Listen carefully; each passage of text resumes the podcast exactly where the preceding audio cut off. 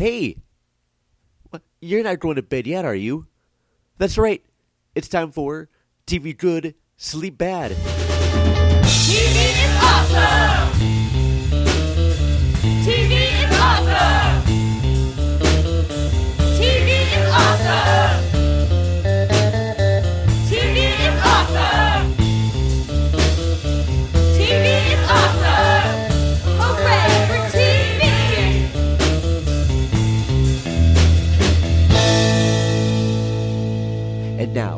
Here are your hosts, Daniel Lackey and Elwood Jones.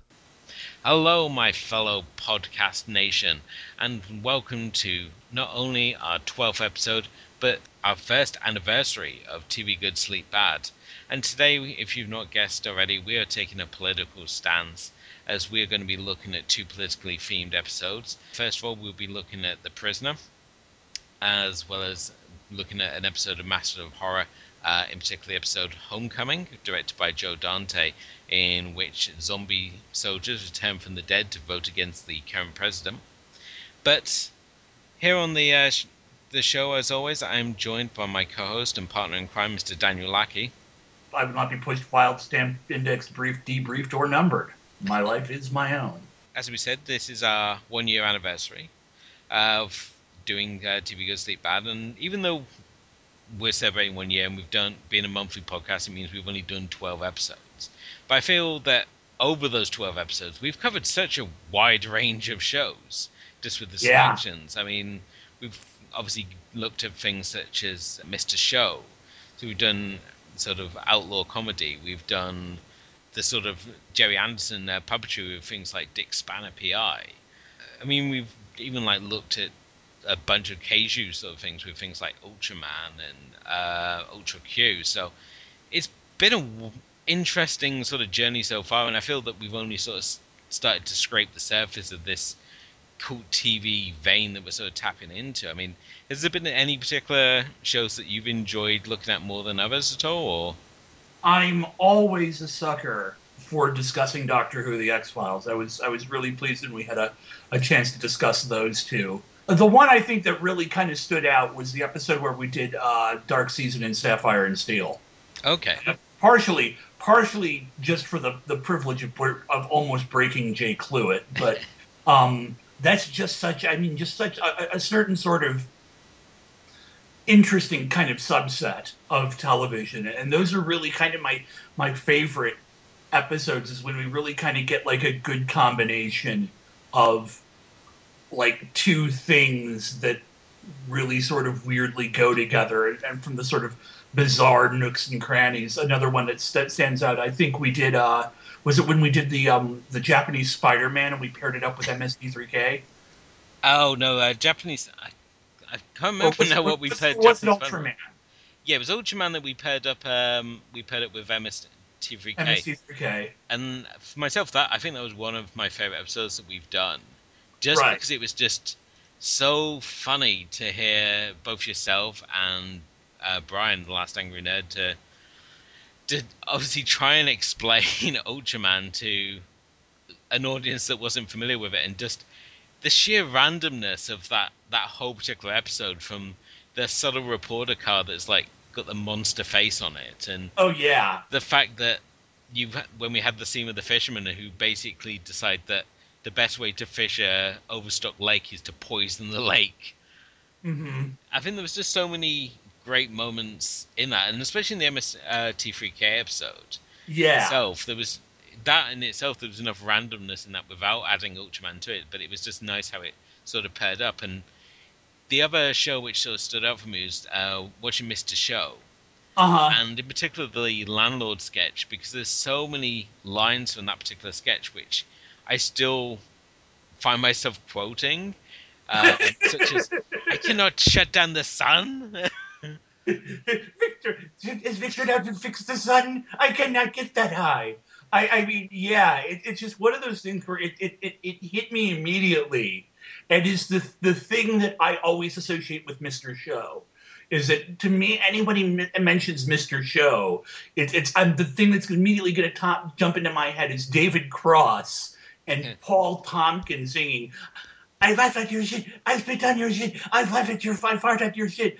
I laugh at your fart. We are friends again. Hey, while you know Bob Odenkirk just sort of skulks off, you know, miserably, and John Ennis just sister looks like he cannot believe what's going on. I I mean, it's just that is that is the essence of Mr. Show to me. Yeah. The best Mr. Show episodes just have this sort of kind of what the hell am I watching element to them.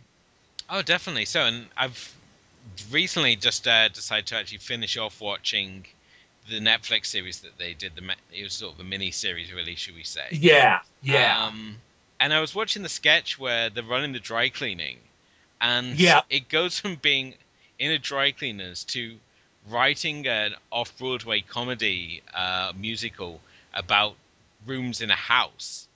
And uh-huh. just how they piece, how they go from one thing to the other. I think it's just the genius of them. And as we I think we said a few episodes back that I never that that particular show gave me something that I never thought realized that I wanted to see, and that was the Pope on a quad giving the finger. yes. Bob Odenkirk, Bob Odenkirk, and his goal to become the first Jewish pope. yeah, and it's like I never knew I wanted to see see this until they showed it me on the show, and it's sort of Uh-huh. like it's sort of like this is what I've been waiting to see all my life, and it's finally happened. So Right. um, I really hope that they do another season for Netflix because it's it's so unlike everything else, and Netflix has really sort of tapped into this vein of doing the sort of independent sort of uh, fringe sort of comedy specials. When Right. you look at like the shows that they're putting out, such as like Master of None and Love, Right. um, and then you've obviously got the Bob and Dave uh, sort of miniseries, and it's sort of just on the edge of that again. So it'd be really nice if they come back and they give them another season to obviously play on it. I mean, I've enjoyed all the sort of comedy sort of shows that, that they've been putting out. I think they've all brought something different. They haven't just gone with any particular sort of theme or style. They've all sort of come and uh, given something different, and I've been left at the end of each season wanting more. So um, as yet, we've only had sort of like the uh, Irrepressible Kimmy Schmidt, which has had its second season, which I'm still working my way through. So I would really love for these other comedy shows that Netflix have been sort of pushing uh, to obviously see see more seasons from them. So, uh, but at the moment, it's kind of like a wait and see uh, as to what's going to happen there. Right. I, I had read recently an interview with, with David Cross where he said they they want to do another season. They do, do want to do another run of with Bob and David, and it really just depends on um, their scheduling because Odenkirk obviously has um, Better Call Saul, and David Cross is. Um, I think David Cross was in Britain recently launching a new. I, I think that is it the increasingly poor decisions of Todd Margaret. Yeah. I think that's the show that he was doing for in Britain. I I, th- I know that had come to an end, um, or I thought I heard that it had come to an end. But I guess he was launching a new project in Britain. Okay. I could be wrong. I'm not too sure because I, I mean I watched the first episode of Todd Margaret and then because of its scheduling, I kept missing missing it and I just never picked it up since. But yeah, I mean the first episode of Todd Margaret was like so dark. Um, I wasn't really sure where it was going to go, but it's kind of like that sort of era of comedy, that uncomfortable comedy that he kind of uh, specializes in, and I Right. it's, uh, he's done another special for Netflix. I think uh, Let's Make America Great make, Again. make America Great Again. Yeah. Um, and he's got a book which is on my Amazon wish list. Um, this is the reason I drink, I believe it's called. Something like that. Yeah. Um, which you know, hopefully someone will pick up for me, um, or someone send it to me. You know, hmm hint, hint. but yeah, as I said, I think it's uh, it, it'd be interesting to obviously see it. But as you said, it's it's all down to scheduling at the end of the day, and these are two guys which are not just doing the one thing; they're doing all these different projects, and their range is so diverse Uh huh. that it kind of makes me like. On one hand, I want to obviously see more of uh, Bob and David, but at the same time, I I'm interested to see what they're going to do next with Right. their individual careers because obviously Better Call Saul um, and obviously just the whole Breaking Bad run was fascinating to to obviously watch, and obviously with what David's been doing as well, it's with things such as like Arrested Development and obviously Todd Right. Margaret and stuff. So it's uh, it's great to see them working together, and it's it's greater still when they're apart. So uh, yeah, I'm never sure what, where my d- sort of uh, devotion really lies at the moment. so. Right, right. But uh, whatever they do, I'll be excited to see it. Yeah. Whenever I hear one of them has got a project up, like like like something like a little bit more personal, because you know Cross does take some you know work for hire stuff. He you know he's been kind of lambasted for he his appearances. I think in the the the Alvin and the Chipmunks films. Um, but most of the time, when I hear one of them has something up that that they're like actually a creative force behind, I was I was so excited. I remember when Odenkirk joined the regular cast of Breaking Bad back in, in 2010 or 2011, I basically I remember thinking, okay, this is the point which he, the I, I get the thing about him that I've always known proven. Yeah, I think uh, Saul Goodman was for myself the real the reason that I stuck with Breaking Bad. Uh And huh. everyone else was sort of going off the d- dark end, or they were like spiraling into addiction, or the characters were being perhaps written in ways I wasn't appreciating. Um, Right. Saul Goodman throughout the whole run was just fantastic from start to finish. Right. I think uh, was it Skinny Pete? I think was the the only other Skinny Pete and Badger, yeah, Jesse's friends. yeah, I think uh, they were the only other ones, but again, they Really were kind the- of phased out towards the end. Right. The um the, the the kind of like the comic relief characters. Exactly. Um, where Saul Goodman, the fact that he was constantly able to weasel his way out, and here's the guy like basically operating his law law office like next to a dry cleaners or or whatnot. Yeah. It's like, but he's able to go toe to toe with like the best there is. Um, Uh-huh. He's sort of like found this. He's this guy who's found his niche, and he's basically willing to just work it any way he can. Right. Um, but I, I mean, I just I think like, just any time he was on the screen, it was just you knew it was going to be just something something great was going to happen. Yeah. And I think it was just a credit to the writers the fact that they made to managed to keep his character strong throughout.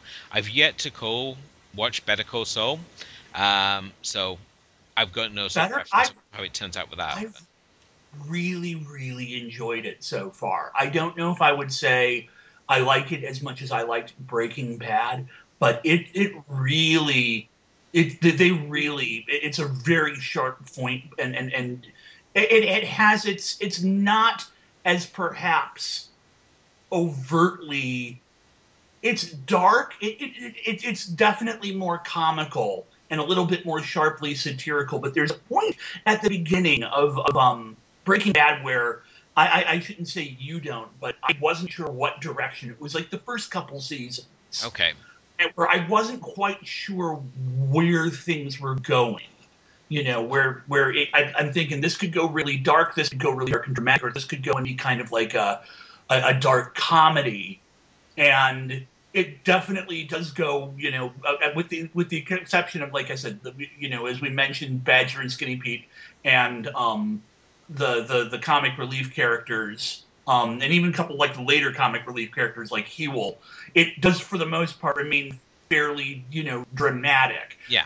And I don't necessarily think that Dark uh, Better Call Saul is necessarily more comedic, but it is more satirical, and it does kind of show you what breaking the other direction Breaking Bad could have gone. Um, and it's it's it's like I said, it's very sharp, um, very well acted. Bob Odenkirk really really holds the thing together very well. Jonathan Banks is in it, and, and he's a, a welcome presence from the old show, and has its it has its callbacks to Breaking Bad, but it stands on its own. Yeah. you know it's. Uh, but I, I I've been really digging it. I think since Breaking Bad has come out, and a lot of people obviously going back and looking at Bryan Cranston's filmography, uh, when you look back and you see his appearances like on the X Files, and you see him on Uh-huh. Seinfeld, and you see him on obviously Malcolm in the Middle, and you see his range, and he's he's he's like a human chameleon. He's one of these actors who can switch from one extreme to the other with like seemingly the utmost ease. And I just Right. love I love the fact that when the writers of the uh, the X Files, when they saw the episode, they did cast him in the episode Drive, and then he later turned up in Malcolm in the Middle. And I remember Right. them saying, "It's like, wow, this guy can do comedy as well." And I'm thinking, well, obviously you didn't see him in Seinfeld because he was doing comedy then. He was the dentist who becomes Jewish just for the jokes. Um, Right. Before he obviously did uh, X Files, but I think um, only I think Breaking Bad finally gave him that platform for him to be recognized as an actor. Yeah. Um, and obviously, because of that, he's now obviously been given all these different dramatic roles, and I think it, in many ways it's kind of hampered him because it's meant that whenever we now see Bryan Cranston's in something, we assume instantly that he's going to be a main presence. And I know a lot of people were pissed with the recent Godzilla remake, the fact that he wasn't the main character and the fact that he got bumped Right. quite early Right. on. Breaking Bad, I mean, it's I think it's still a show people want to talk about, and uh, yeah, it's I I don't know. I think I need to put some distance between myself and the show and give it like a couple of years, and then come back and look at it afresh and see how it holds up. Because I think at the Uh-huh. moment we're still we're still kind of buzzing off off what it was. The same with the Wire. It's it's yeah. got this sort of sense that it's ingrained in our pop culture at the moment. It, it, it's one of those. It's like the. I would say it's like The Sopranos. Yeah. And The Wire is the same way, where it's going to be a while before we've kind of like cleansed the more overt. We're starting to do this now. We've kind of cleansed series the the, the sort of tendencies. Uh, to the, more Breaking Badish tendencies from series, and, and we can where you're going to watch a, a series and you're going to say this reminds me of Breaking Bad. Same thing happened with The Wire. Same thing happened with The Sopranos, and I'm sure same thing's going to happen with Game of Thrones in a couple of years when that's over. Yeah. Um, it's just right now uh, the, the influence that Breaking Bad had on tele- how you tell a serial drama was just so obvious and so overt that it's it's just going to take a while for that to just work its way out. Yeah, definitely. But obviously, before we get into our uh, selections for this evening, we might as well obviously discuss what else we've been watching at the moment. I mean, what's been sort of holding your interest uh, since the previous show? Um, all right, I can't. I, I don't remember. Did I mention Stranger Things on the last show? I believe that you did mention Stranger Things. I've yet to still watch it. I'm one of those few people haven't sort of instantly gone and watched the whole series in one sitting. So Yeah. Okay. Other than that, I haven't really been watching a whole lot. I've gotten the the um you know some of my my other personal life projects have been kind of ramping up a little bit. Um, and just there's it's just been also kind of um not a whole lot of stuff, new stuff to watch. So a lot of what I've been kind of doing is catching up. I've been making my way slowly, um, but steadily through the first season of Mr. Robot. I'm about, I think I'm on about episode four or five now of the first season, okay, and that's um, that's really interesting. And I'm really, really, it, it's something that I don't think I can.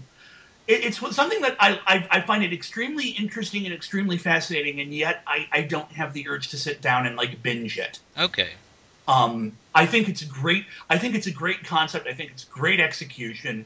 I, I really love the idea behind the, the protagonist. It's the, the, the, the, the somewhat unreliable narrator. Yeah. Um, Elliot, I think is, he's a fascinating character, and I can't remember the actor's name, but he's brilliant in the part. Um, Christian Slater is is is I don't ever think I would have ever thought of of Christian Slater as being an actor who could pull something like this off. I'm really impressed with him here. It's got a great score, but for whatever reason, I just can't bring myself to like go through and binge it. Yeah. Um, so there's been that. Now, several years ago, uh, I watched the first season of Black Books on Netflix. okay, And before I could get my way to the second series, it got pulled from Netflix, and I was informed this week that it's back on Netflix. So I did a binge of um, I did a binge of second series uh, Black Books earlier in the week. That is an amazing show. I really, it, it's one of the things. It has there's like this comes from this kind of I think sense, same kind of sensibility.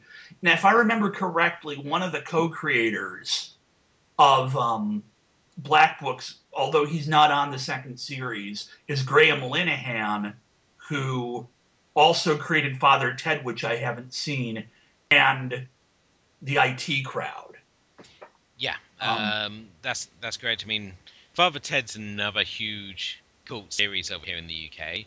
Um, the same as the same as the IT crowd. Um, and yeah, Father Father Ted is one is is very surreal and very much of its time. Uh, because obviously that would be, I would say, yeah, that's going to be obviously the mid '90s when Father Ted came out. It's this wonderfully surreal vision of Ireland, um, and this where you've got these three priests um, on Craggy Island, and they're basically trying to deal with like the crazy locals and uh, all these sort of very surreal sort of problems. Um, there's one particular episode where this this singing presenter who basically appeals to to the older generation that comes on the island and causes this zombie-like gathering of old O- OAPs outside their house because they're Oh, all God. determined to to some to get hold of this uh, presenter guy and it's it's such a bizarre show. I don't want to like try and describe it too much because obviously I feel that it's one of the shows you have to watch and then see for yourself. Uh huh. And I feel that if I try to describe it too much, I may either like make it sound awful or just oversell it, which is obviously something I don't want to do. But I feel that it's going to certainly appeal to yourself, being like Uh-huh. a fan of like things such as like the young ones, um, and like that sort of like uh, early '90s, late '80s sort of outlaw comedy. It's it's very much in that sort of vein, if perhaps not to the same extremes. Right. Um, but no, I think I feel with your your taste as the as an Anglophile, I think you you certainly get a kick out of it. uh huh. Um, more so if you like black books, especially. yeah. Um, black books and the main character in Black Books, Bernard Black. I did spend most of my Borders career trying to model my management style after him. Christ. Well, I would just like basically Oh. just like be abusive to everyone and because when you watch black books and you see the see the stupidity they have to deal with, and anyone who's worked in the book selling industry will tell you how true it is. We Yeah. have people come in and it's like, I want a book, but I don't know the who it's by or I don't know the title, but it's like a blue book, and it's like, well, that just narrows it down to a few thousand copies. It's like the bookshop sketch, the old Monty Python bookshop sketch, where Yeah. it, it is trying to describe this book to, to get to, to, for uh, um, Graham Chapman's trying to describe this book to, to, to get uh, John Cleese to sell him, and it, it ultimately turns out the end. It, it typically Monty Python can't read. It turns out that Graham Chapman's character in the sketch can't read, so it ends up ends up with John Cleese reading. Uh, uh, Ethel, I think it's the Ethel the Aardvark goes quantity surveying. Oh, the, but no, Black Books has been a constant source of bits that I'd, I like. I've constantly used. Uh, there's an episode where they turn the bookshop into a gastropub, yes, yes, and I watched that this week. and um, he makes a comment about about making making a tara soup, and I It's was- I a was- tower of soup. and it's like I've I've been there's been a number of times when I've been like cooking with my mum and it's sort of like we've got to make this fancy. It's like make a tara soup. Things always coming towers. yeah. Um, and it's I like guess it's the, it's the part where Bill Bailey goes out. He, he's holding a couple of things, and he just goes and he just sort of like gets shunted into this bookstore, and you don't even see what happens in the bookstore. And he just like, and, he comes out, it's like holding like two bags. It was hilarious. yeah this this idea of because they basically parody the um like the borders and the waterstones Right. idea of what a bookshop is the fact that you go in and there's like coffee and muffins and all these things that have nothing to do with books but you feel now compelled that they have to be there now we've Yeah, I, I mean, I went on a date last week at a Barnes and Noble bookstore because we don't have board borders went out of business, but it's like they have a Starbucks in the Barnes and Noble, and I'm like, well, I mean, I, I was familiar with that. It was like, wow, but yeah, that um, I always did that. That that was a great episode. I, th- I think it was like the first three or four episodes of the second series I I covered this week. The the one I think was my absolute favorite was the one where um Fran gets into a uh, Fran gets into an argument with her landlord because her walls are being pushed in to make room for another flat. So Bernard, did- she hires Bernard to be her lawyer, and Bernard kind of falls for the guy, the, the woman who's in the new flat, and he, he wants a summer girlfriend, and he's describing the summer girlfriend. She'll have hair, and she'll do summery things like play tennis, and in the autumn I'll dump her because she's my summer girl. Uh, I, I mean, Bernard Black is just this monstrous character. It's just watching watching him try to flirt was like it, it's it's hilarious. It's just it's just so. Do you eat?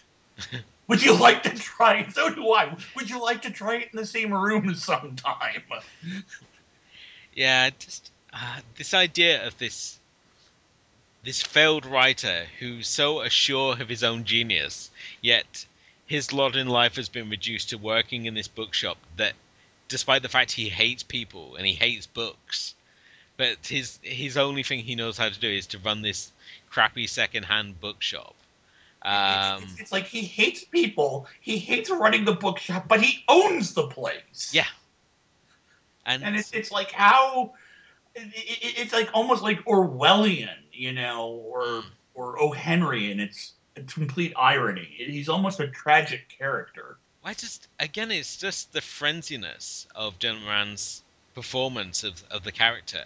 Uh-huh. Um, it's an episode where they write, decide they're going to write a children's bestseller because that's where all the money is. oh God! And he's like, I'm going to write it, and I'll co-write it with myself. And he's there with his two typewriters, like batting away. And he like comes away, and like a few minutes later, and Manny's there with this huge manuscript. And he's like, I think it may be a little excessive at a thousand and one pages.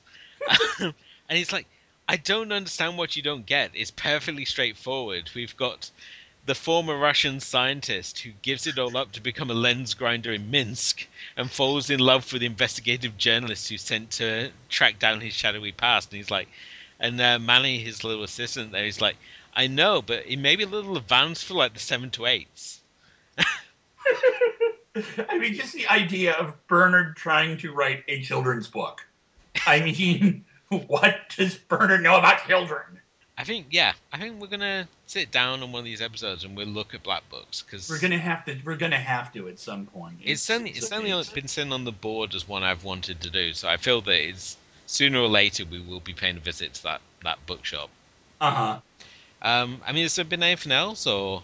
Not really. Um, I think I might also be starting in the thick of it. I watched about 15 minutes of the first episode of the in the thick of the thick of it, uh, Yeah. really just to kill some time before other things happened. And uh, yeah, I got to hear Peter Capaldi use the phrase um, "more useless than a marzipan dildo," which, uh, yeah, you know, That's a whole new management style you can learn from in the thick of it. Yeah, yeah, I was. Um, I'm really kind of kind of surprised that there isn't really like a Malcolm Tucker series of uh, books uh, how to manage people like Malcolm Tucker. Yeah. But no, uh, that's pretty much what I've been up to. What about you? It's again, it's been a, a very thin on the ground sort of week. Um, Un, Unreal wrapped up its second season, which was great. Um, Which which show?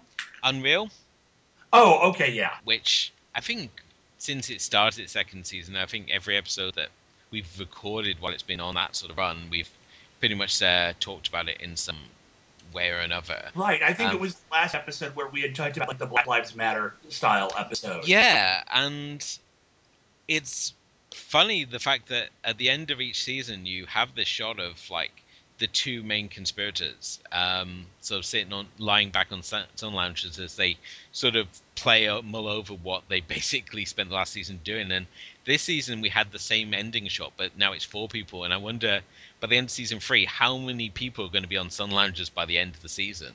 This Yeah. clearly seems to be the way, but um, it's been an absolute standout season for Shiri Appleby, who plays uh, Rachel, the main producer on it, and in particular Constance Zimmer, who plays Quinn, who Uh-huh. I feel in her future is going to turn up as a Bond villain. because essentially what she's doing is playing a Bond villain on this show, but within the confines of a reality TV show. Because uh, she's absolutely ruthless. There's nothing that she won't do, and there's been more backstabbing and betrayal over this these two seasons than I think Game of Thrones managed in six seasons. So Wow. It there's always someone ready to stab someone else in the back, and you never know which way it's going to go. And I think season two, while perhaps more of a slow burn than the first season, has been perfectly great uh, sort of trashy viewing, and I've enjoyed it tremendously throughout. So uh, yeah, if you have Amazon Prime, definitely check out Unreal. Yeah, Um, I've heard a lot of good things about it. Mm. And perhaps because of watching Unreal, I've actually start we when it finished, we went straight into watching uh, the MTV dating show Are You the One? Okay. Um, where basically you have these 10, uh, 10 guys and 10 girls, and they're in this sort of real world apartment, and basically they've been scientifically matched up with each other. So each person has a perfect match in this house, but they don't know who it is, and they basically have to go on dates and stuff. But being these sort of vacuous reality TV fodder people, basically everything's gone to shit around the first episode, and there's people throwing tantrums and falling for the wrong people, and it's probably the greatest trash viewing you can have.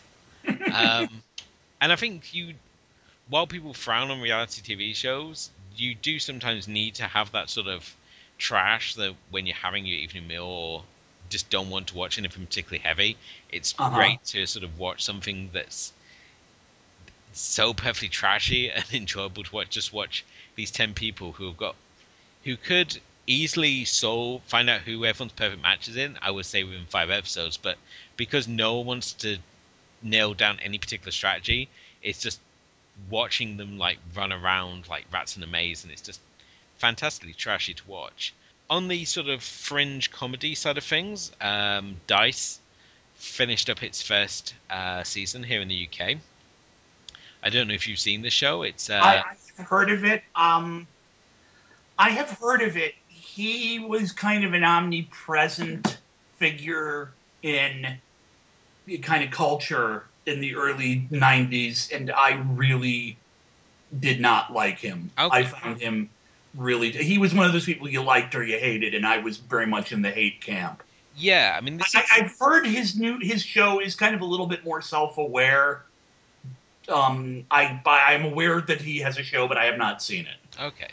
Um, I mean, it basically follows this fantastic fantasy version of Andrew Dice Clay, as you said, the again fringe comedian, and it picks up basically the role he was playing in the sort of last two seasons of Entourage, and expanded it into his own sort of spin-off show. Even though this show has got nothing to do with Entourage, there's no attachment in any way, but it's the same sort of fantastical character, and we basically see uh, Dice now, and he's basically now the fading I- comedy icon, and he's living out his life in Vegas, um, amassing gambling debts to various casinos, and basically trying to live his life off what sort of legacy he has left. But it's very sort of self-aware. It's interesting the to see how Dice plays it because he doesn't play it as his comedy persona. He admits in numerous episodes that like um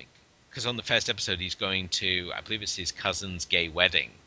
And his cousin's um, husband to be basically is like lambasting him for he's sort of like oh yeah you call like women piglets and stuff. He's like no that's my comedy persona. He's like you're wearing fingerless gloves. He's like i'm sorry our wardrobes are interconnecting. It's been a surprisingly smarter show than you would expect from the guy who gave us um, hickory dickory dock my girlfriend ran up my cock Right. um, that's sort of the dirty limerick guy, and that very sort of Brooklyn sort of born and bred sort of guy. And it's been a surprisingly good series. It's only six episodes long, but it's got some nice, smart writing on it. It doesn't dumb itself down, and you've got a really some interesting cameos in it, um, such as the Mind Freak himself turns up. Criss Angel turns up and Chris does an episode. Agent Brody turns up and he's basically follows uh, Dice Clay around to try and get in the mindset 'cause he wants to play this Dice Clay character and basically becomes like his doppelganger um, to the Okay. point where he's turns up randomly in Dice's house and he's watching him have sex and he like Dice turns over to see him watching the corner. He's like, "Oh, don't mind me, just carry on." And it, he's like at one point stapling Agent Brody to the bed to stop him running off. It's this uh, wonderfully bizarre sort of comedy, but it's it's worth checking out. And the six episodes, it's not something that's going to really eat into uh, your watching schedule too much. The only other main thing would obviously be the Slummer, SummerSlam weekend for wrestling fans.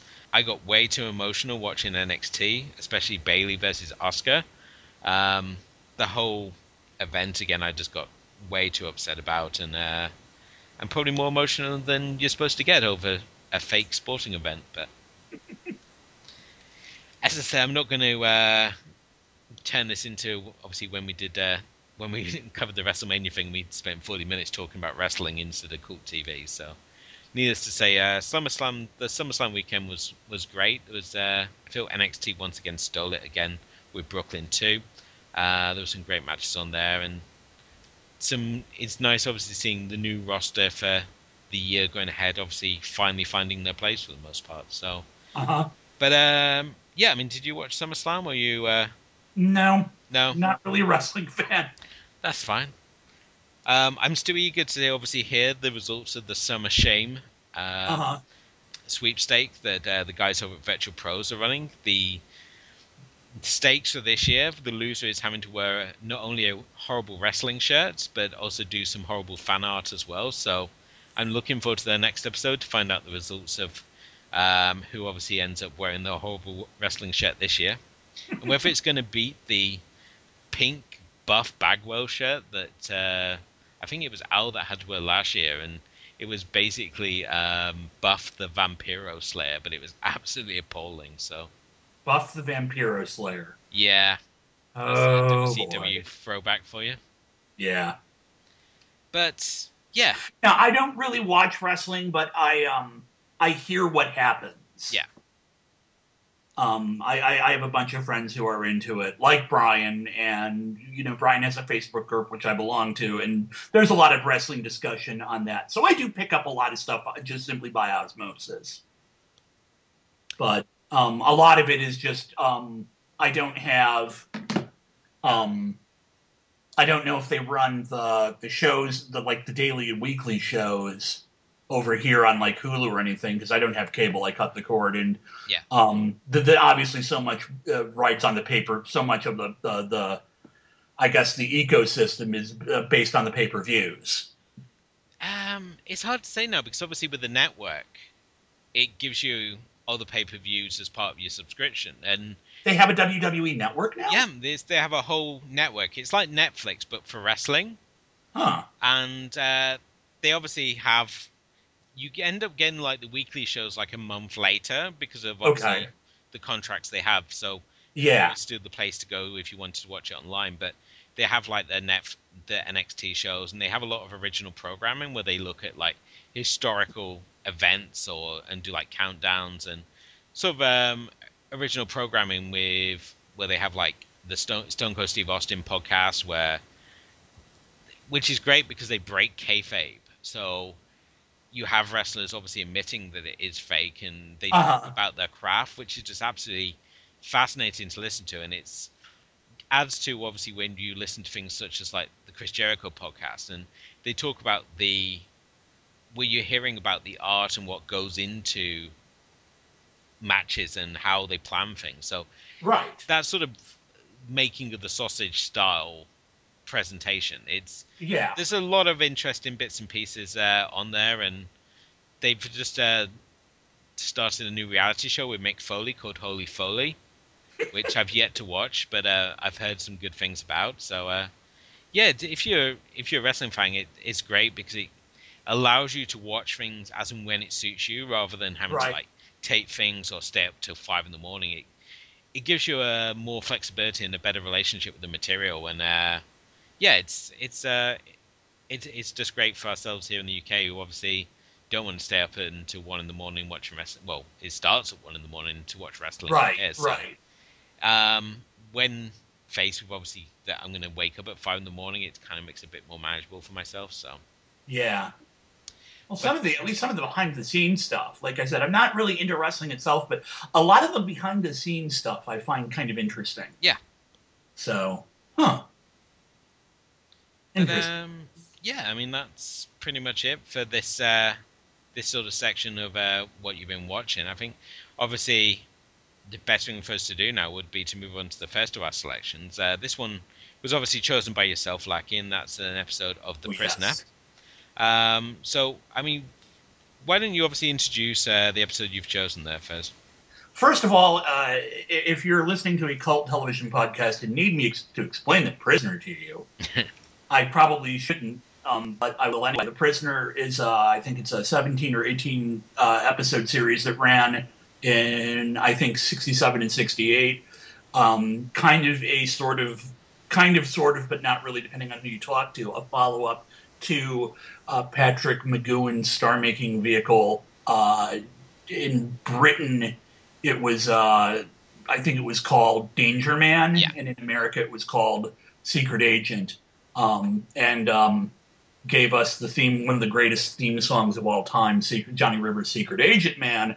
Uh, in the uh, every episode, well, almost every episode of The Prisoner basically gives you uh, pretty much a rundown of what the basic setup is. Is that um, Patrick McGoohan plays um, an unnamed man who had a sensitive and important position somewhere within the British intelligence community.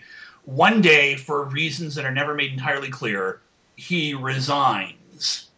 And basically, um, some shadowy group kidnaps him uh, and, and, and takes him to a place known only as the Village, uh, which was uh, filmed at a uh, resort in, I think, Wales. Yes. Um, and uh, basically, it's sort of like a uh, it, it's sort of like a psychedelic '60s Kafka prison. um, nobody refers to each other by their name. Everybody's identified by a number. Uh, Patrick McGoohan char- McGoohan's character is number six. The leader of the village at any given time, and it changes from episode to episode. There's only a couple of actors who played uh, the char- played the character in the position more than once. Is known as number two. The overriding goal, the overarching goal throughout the series is for number two is to quote unquote break number six to find out why he resigned and what information he had. Number six's overriding goal starts off to escape from the village and then later turns into to find out who is in charge of the village who number one quote unquote is. Never, we never see number one until the very end of the series. Um, so, like I said, this is this is a, a show that's very much in in a sort of weird, sort of British psychedelic tradition. This is uh, I watched this episode, which is called Free for All.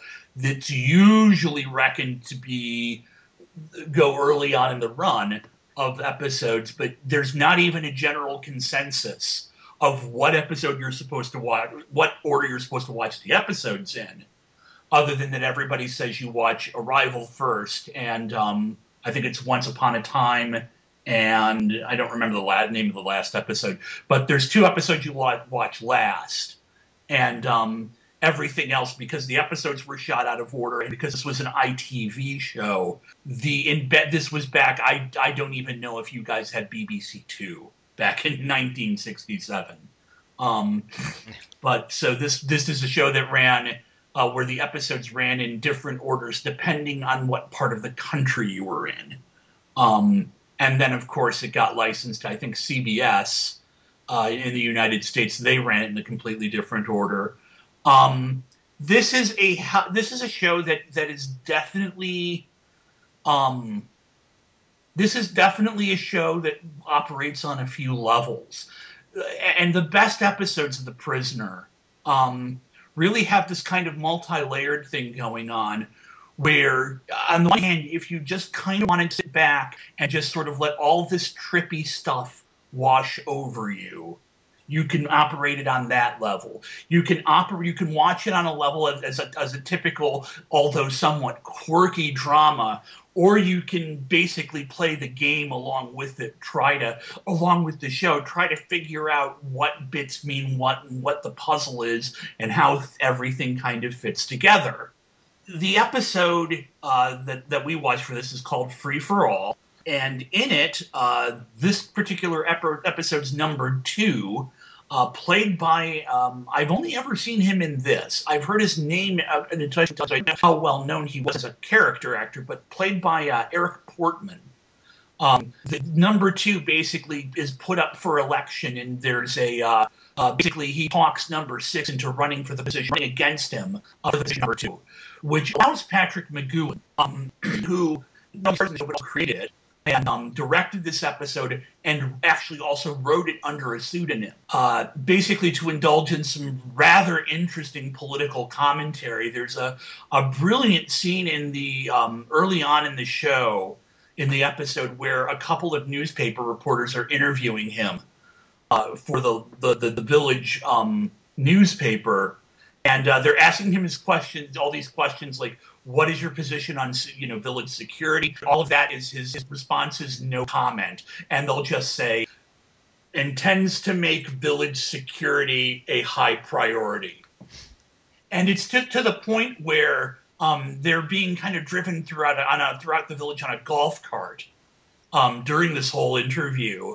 And by the end of their, they they at um, at the end of the, the, the car trip, they end up at the, the the the kiosk or whatever of the news vendor who rips off a, a sheet of newsprint and shows number six his printed interview.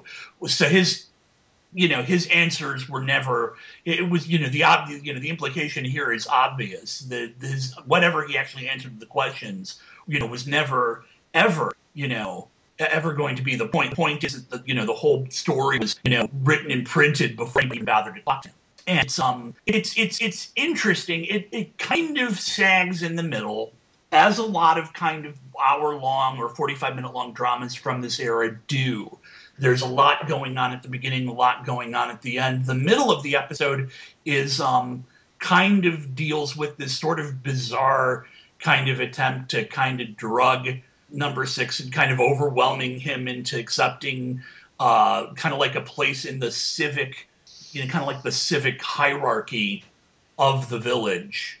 Um, and I'm never entirely sure what how this this plan is supposed to go for, for the larger, you know, the, the village management's larger plan of trying to figure out why he resigned. But and then, but it, has got some again some really trippy visuals. There's a a scene where um, number six is being kind of like interrogated by a man in a tuxedo jacket and trying to be trying to be um, coerced into giving up information. And the the the, the progress of the the interrogation is um, kind of depicted on a, a, a reverse screen, uh, like a like a, a, screen with a light behind it, which shows a man with two planks, like leading towards his head. I know I'm not even remotely explaining this satisfactorily, and there's like a square going and a circle going towards his head, depending on how much progress.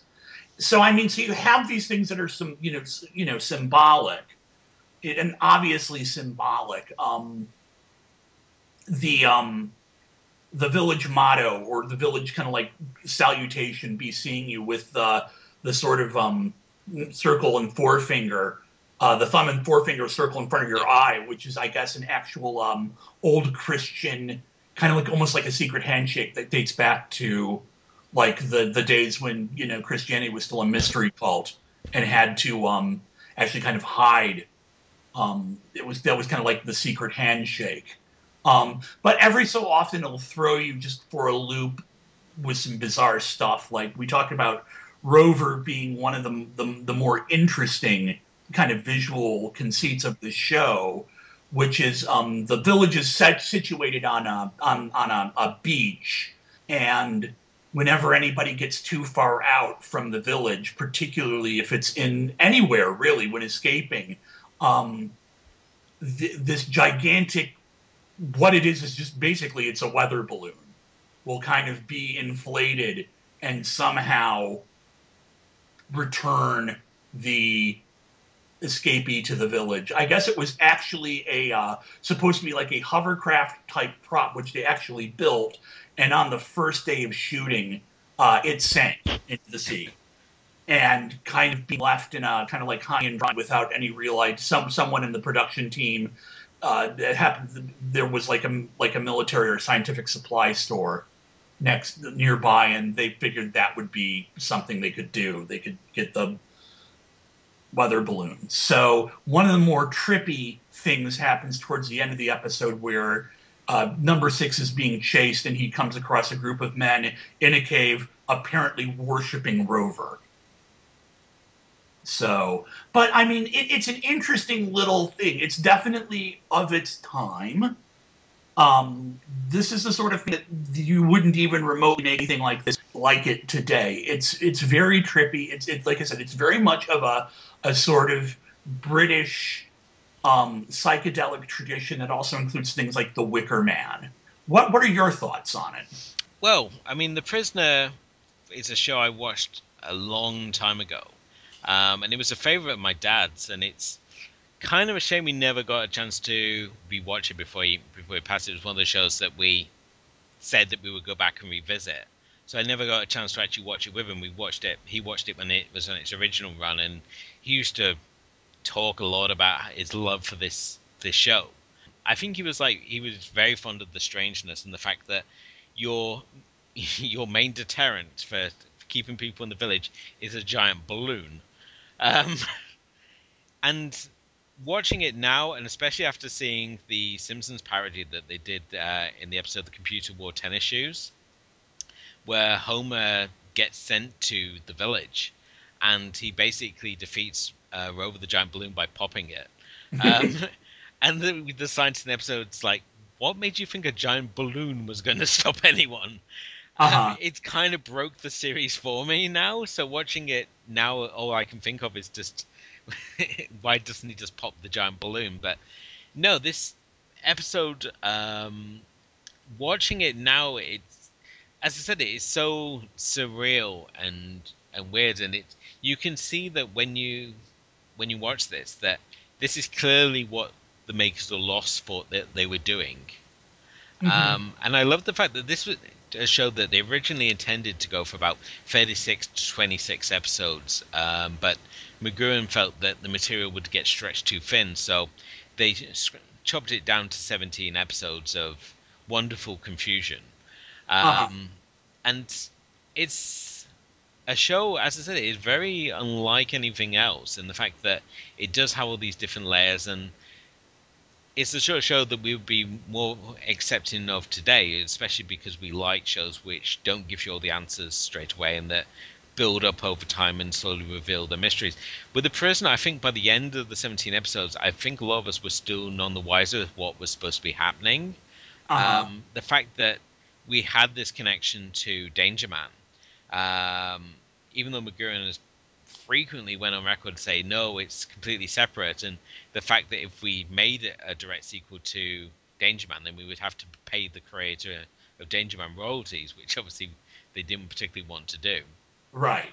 Um, but it is very hard to sort of detach the two, um, especially when you look at an episode episodes of Danger Man. There's an episode called Colony Three, where the main character infiltrates this spy school in Eastern Europe during the Cold War, and it's basically a school and it's set up in the middle of nowhere, like the village, and it's said to look like a normal town where the pupils and instructors mix like any other city and Uh-huh. the instructors like virtual prisoners within this this sort of village. Um, the village itself is also based on like the World War II resort like prisons, such as Inverlair Lodge, where they would put these people in, into these villages, and it would be kind of like like a resort sort of setting compared to sort of like a more traditional sort of prisoner setting. And it fascinates me the different ideas that have obviously come out as to what the prisoner's about. Uh, one of my favorite ones is the fact that it's all in age, it's all in number six's head. Right. That the different people we see coming in are actual like doctors trying to cure him. Mm-hmm. Um, and this is all these different characters are, are either doctors or people he's these walls he's created to stop himself getting better, and that it's sort of in a way revealed. And I'm just going to say we're going to do there will be spoilers throughout this episode for both the for both uh, the prisoner and the Master of Horror episode we're covering. But when you get into the final episode and we finally get to meet number one, and it's basically number six. He's looked back and it's himself. This is sort of the reaffirming, uh, reaffirming the idea that, you know, it's all in his head. Right. Um, there's also obviously the theory where it's this idea that uh, the the main character in uh, Danger Man Drake had commit had during his service submitted a proposal for creating the village as a way for retired secret agents to live out their sort of final years without risk of being captured by enemy forces. And it would be like this retirement home for secret agents and that Drake would find that um, that the village had obviously been set up but it had been used as this way as like an interrogation center and prison camp um, and that this was obviously gonna this would be like the way that they would uh, that they would tie into it, and that the idea of number six would actually be no mystery at all. right. Um, it would just be that Drake was just a secret agent who'd quit.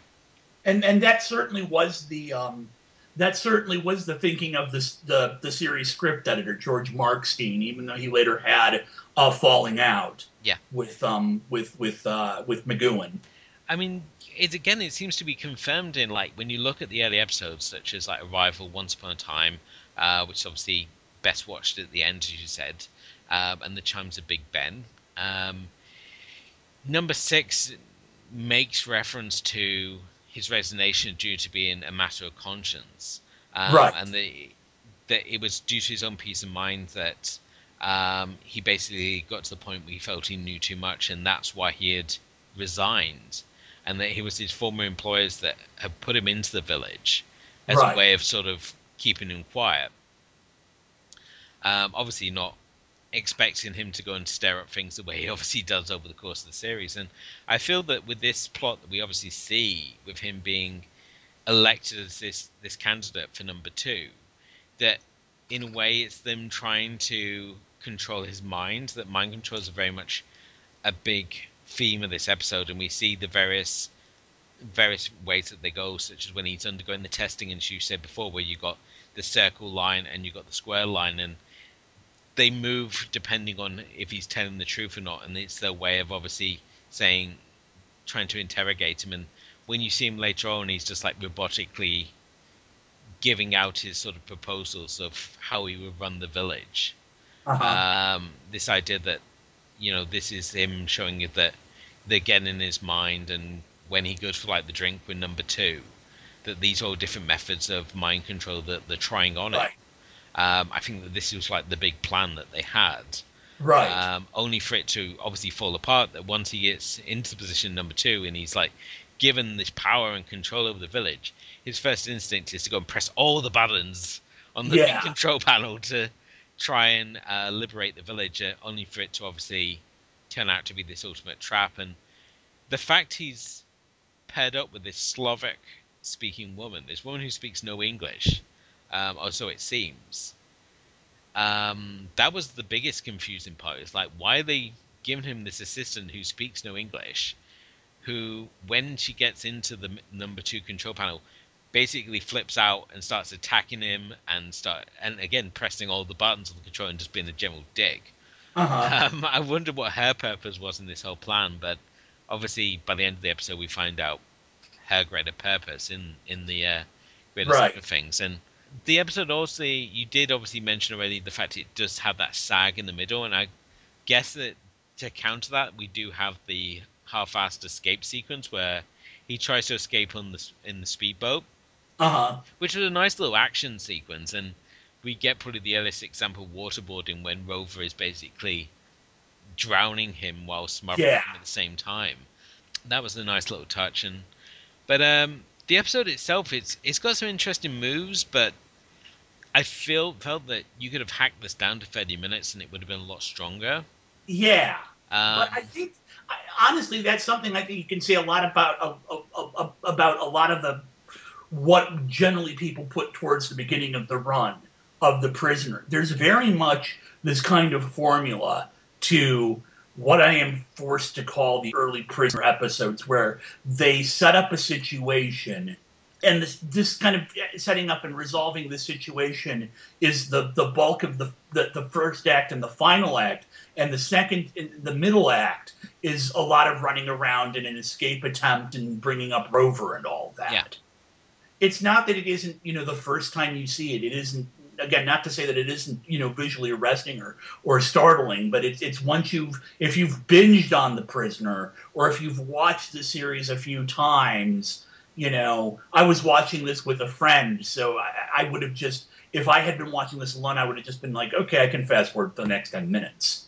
But yeah i think this one i think this one really encapsulates really well a lot of the, the basic underall themes of the show the mind control and not just the overt mind control um, which also comes up other in other episodes like my personal favorite of the the series which is a b and c but also kind of like the social like the peer pressure you know the pressure what you know it's it's I, i've always felt that probably the the overriding theme of the prisoner is kind of like the the pressure not just mind control or the, the ways in which society and individuals are controlled not just through overt mind control but also things through things like social pressure and social conformity. Um, and uh, you know the, the struggle of the individual of, of a person to be an individual within society. And i think even the final episode the final revelation that number six is number one really kind of allegorically states we all in, in many ways we all are our own jailers. And the final the final um you know shots of the series to you know to go back um where he go you know he escapes and he goes back home only for his door to make that or you know his how, how the front door of his house to make that sinister automatic closing door sound that the the, the doors in the village make I mean, just to obviously discuss the visual style, I love the visual style of The Prisoner. It's one of those few retro cult shows that, despite its age, um, still looks really cool now. Uh-huh. Um, I love the fact that you got them in the black and white stri- uh, striped suits.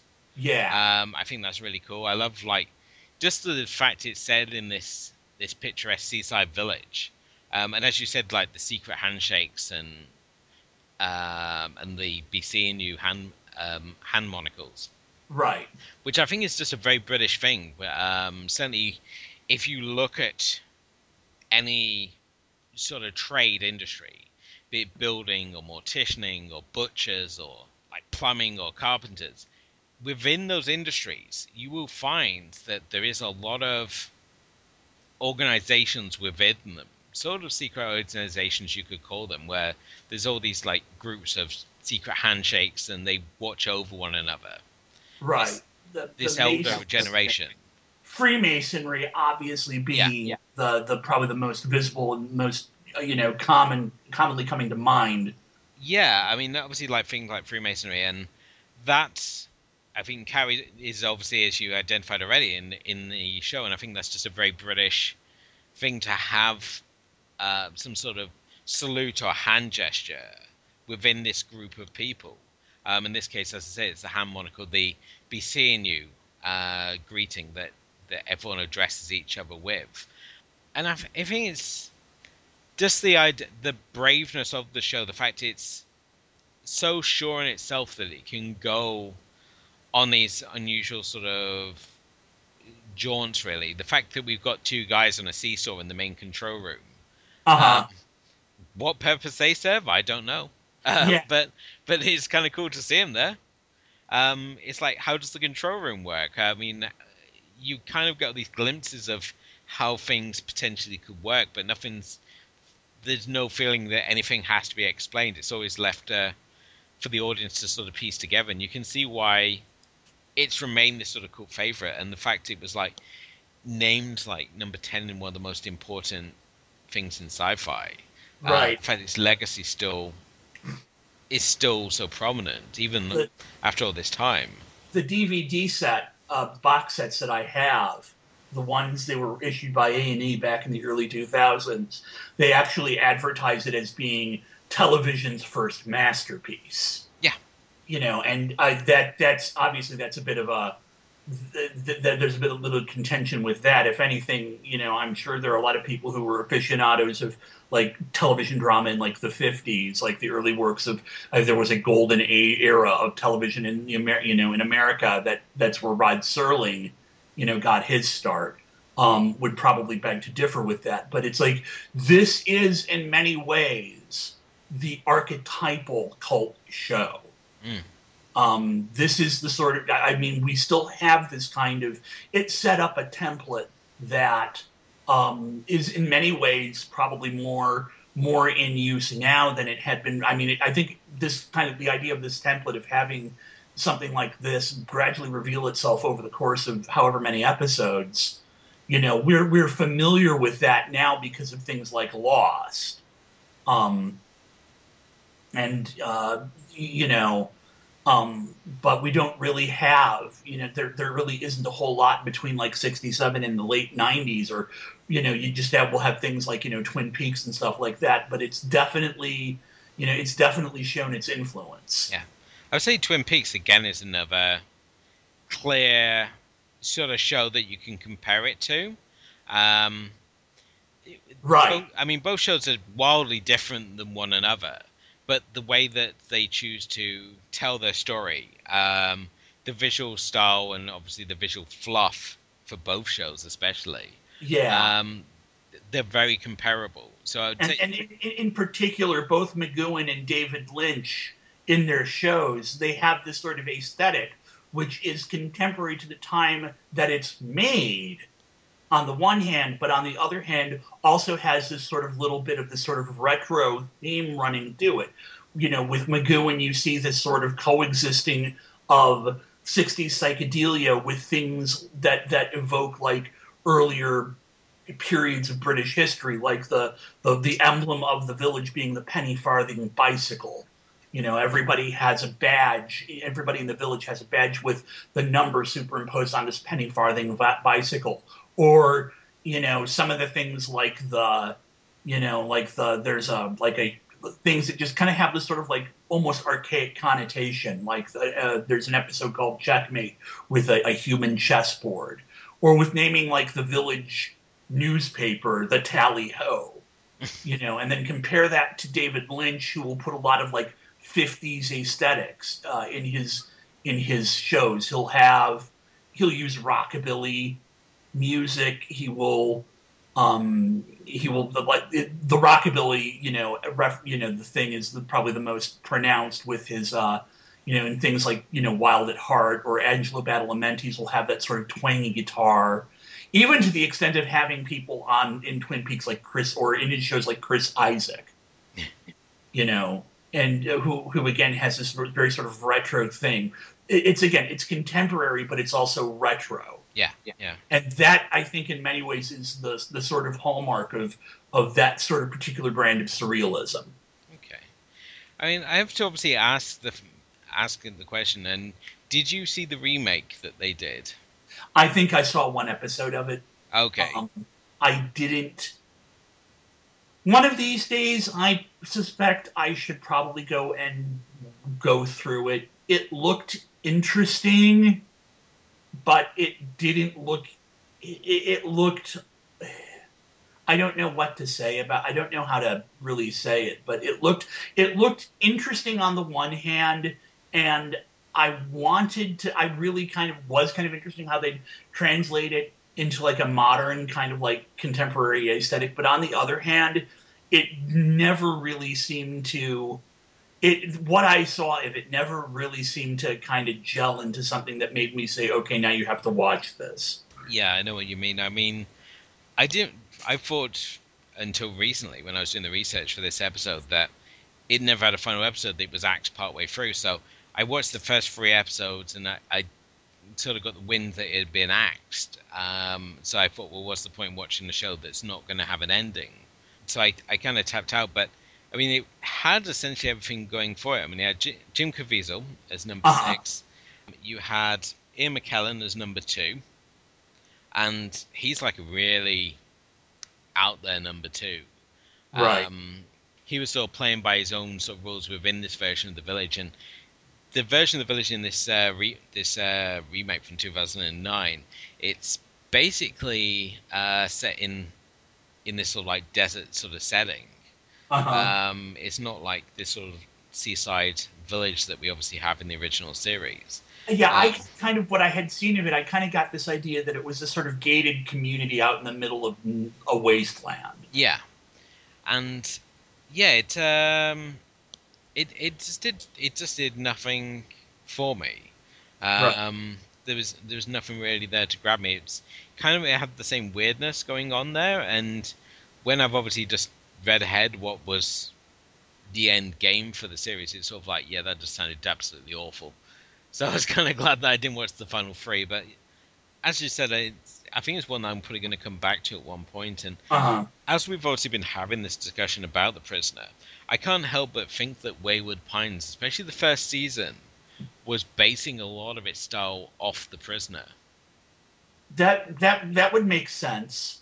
Certainly, the this idea of this character being trapped within a village that he can't escape, the idea that as it goes on, he finds out he finds out and becomes part of the inner workings, as we obviously see with number six, and as the series goes on, he gets exposed to more of the sort of inner workings as we see in this episode.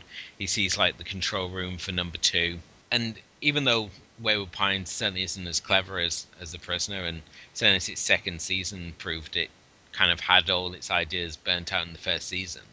The prison, the prisoner, I think over these 17 episodes, it throws more interesting ideas than most se- most uh, shows manage in about four seasons. Right. Um, even if on your first watch, as with like Twin Peaks, you're probably not sure what you've watched, and it's by going back, talking it over with other fans that you sort of piece it together. And I think that's where the the joy of the prisoner lies. It's it's the Uh-huh. discussion. It's being given these pieces and going away and and figuring out like you know the fourth Led Zeppelin album, what the cover's supposed to mean, or Right. like what the tarot cards meant for the uh, Smashing Pumpkins uh, Melancholy and the Infinite Sadness. Like w- Right. these sort of things we don't get now, where you're given pieces of a puzzle and you you go away with the community and figure it out between yourselves. Right. I think I think it's something I would like to see more, but apparently we can't do it without doing being pretentious, as uh, recent experiences have sort of proven with like the the likes of Lost. Yeah. So yeah, it's uh, I think this is this is a this is a good episode. I I enjoyed it apart from that sort of lag in the middle. Um, Uh huh. it kind of makes me want to go back and rewatch them all from the beginning, but it's uh, yeah, it was it was fun revisiting it, and I'm I'm glad that we did this one. Cool. Um, we're going to take a quick break now. When we return, though, we're going to be looking at the episode of The Masters of Horror, Homecoming, directed by Joe Dante. So we'll see you on the flip side. Welcome to the Really Awful Movies podcast, a celebration of low budget cinema. is another apocalyptical prediction about to come true. The winds of death will sweep across the world, and whole continents will be cast adrift in an ocean Hi,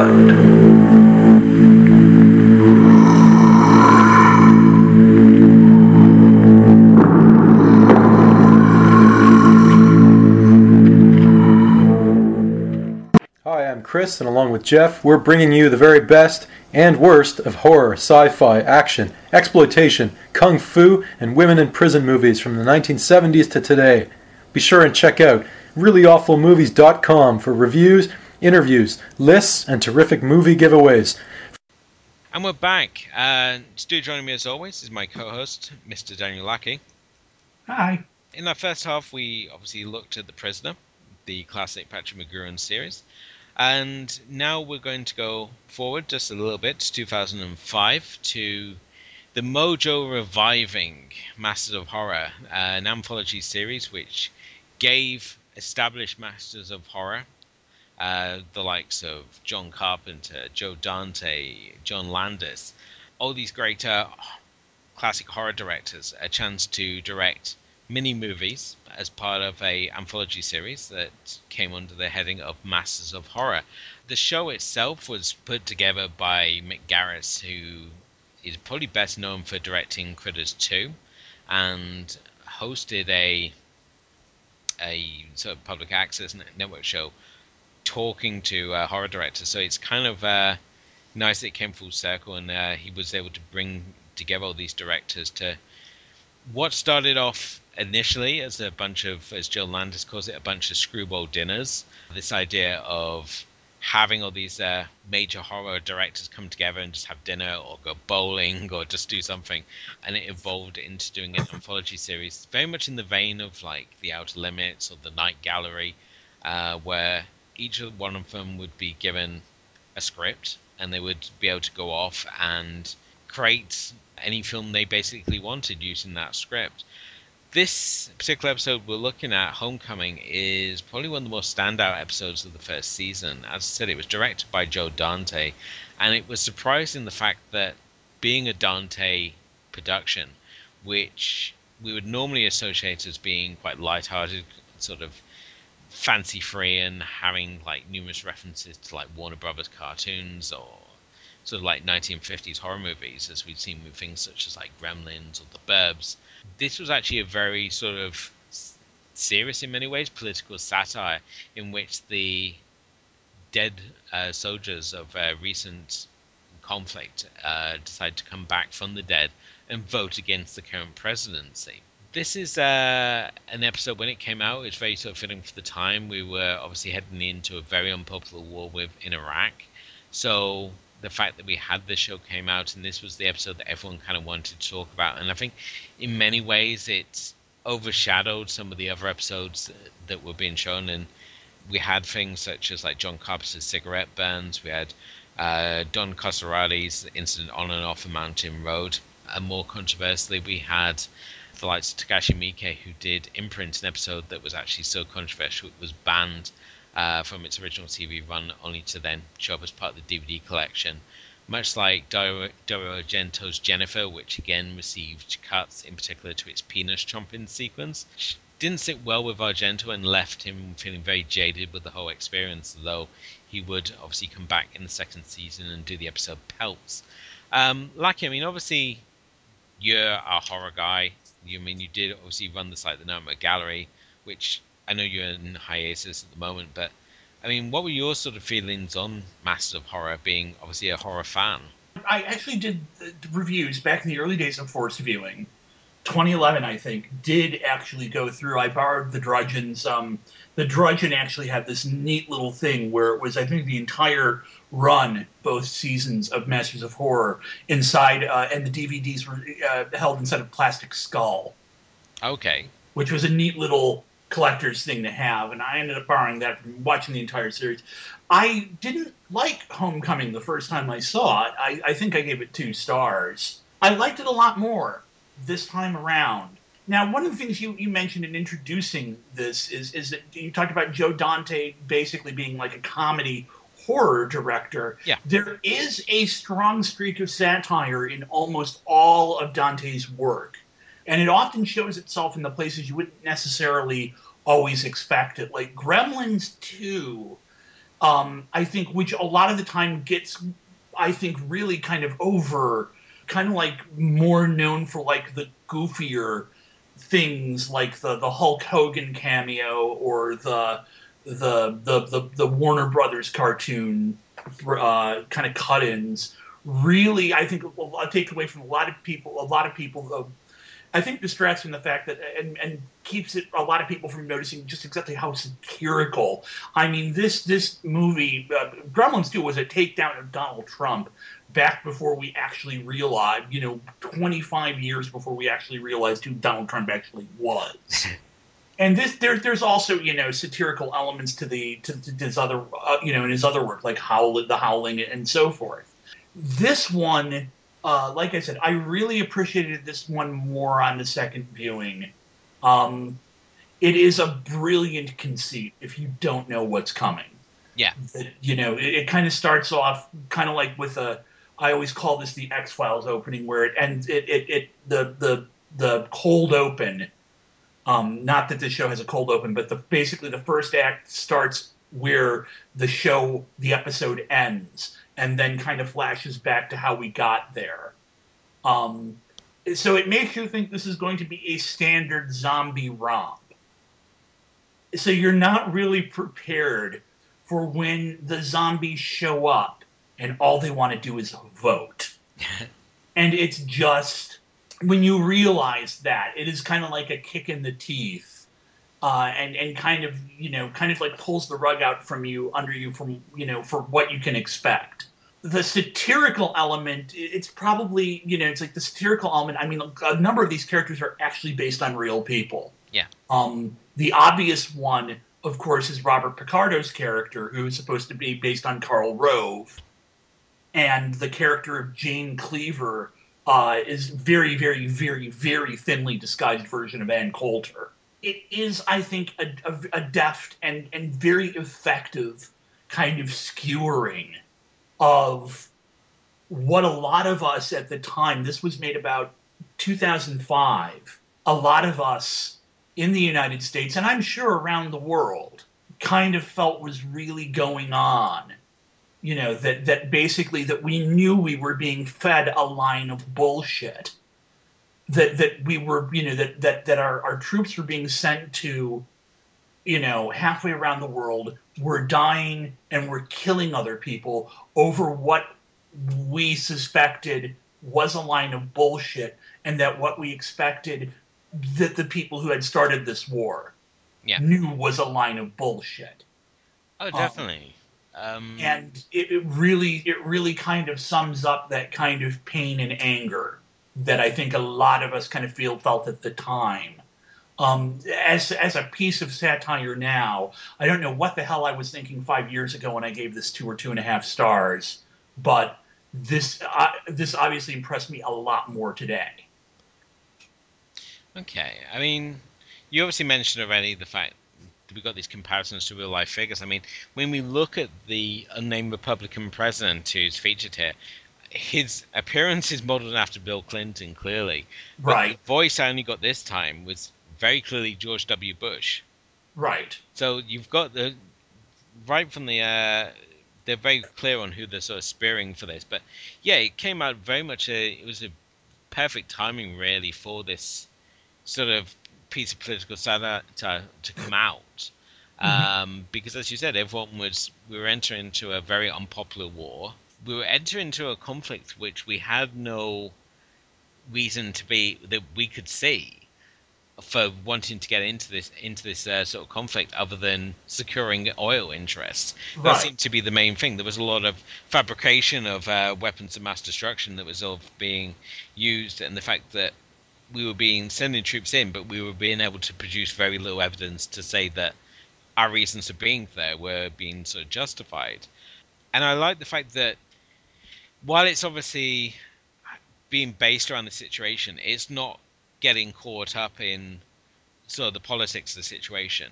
It's focuses more on the fact that the zombies are coming back because they were wrongly sent to their death. They were they didn't need to die. These soldiers were basically sent there and used as fodder in this uh, greater scheme. And the fact that they're coming back to vote against the president who obviously ordered for them to be there in the first place. And, and, to- that's it. and and there's there's a key moment at, in the beginning towards the beginning where the the lead character david murch who is a, a spin doctor for the the administration makes a big show of talking about how you know if if these if, if the I, I wish these these these you know dead soldiers could come back to life. And if they did they would tell us that th- you know they didn't die in vain. And that is essentially what restarts the zombie plague in this is just Yeah. this wish that this man expresses you know somewhat cynically um, and basically that they come back to prove him wrong. There's this great scene late in the in the episode where they're saying you, you, you're saying it's like so the pe- where they're talking about the, the people the, the soldiers that did believe in the war aren't coming back to life. They're staying dead. That's re- not really that's not really a, a check a tick mark uh, you know in our fa- a tick mark in our favor No, and I love the fact that we've obviously got uh, David Murch, our main sort of character here, who's, as you said, his wish, if you have it. That's the sort of mechanic for setting up these zombies obviously coming back. And as I said, these zombies are not after eating brains or attacking people, although we obviously see Robert Picardo get a really quite violent death after he gets into an argument with one of these zombies and basically writes them off as being mindless drones. Right. Um, and the fact that the zombies come back, they vote, and then they die. right. I thought that was just such a great mechanic. The fact that they're coming back, they their sole purpose isn't to consume brains or eat people or to take over the earth or not. It's just to cast their vote, have their voice heard, as they were promised.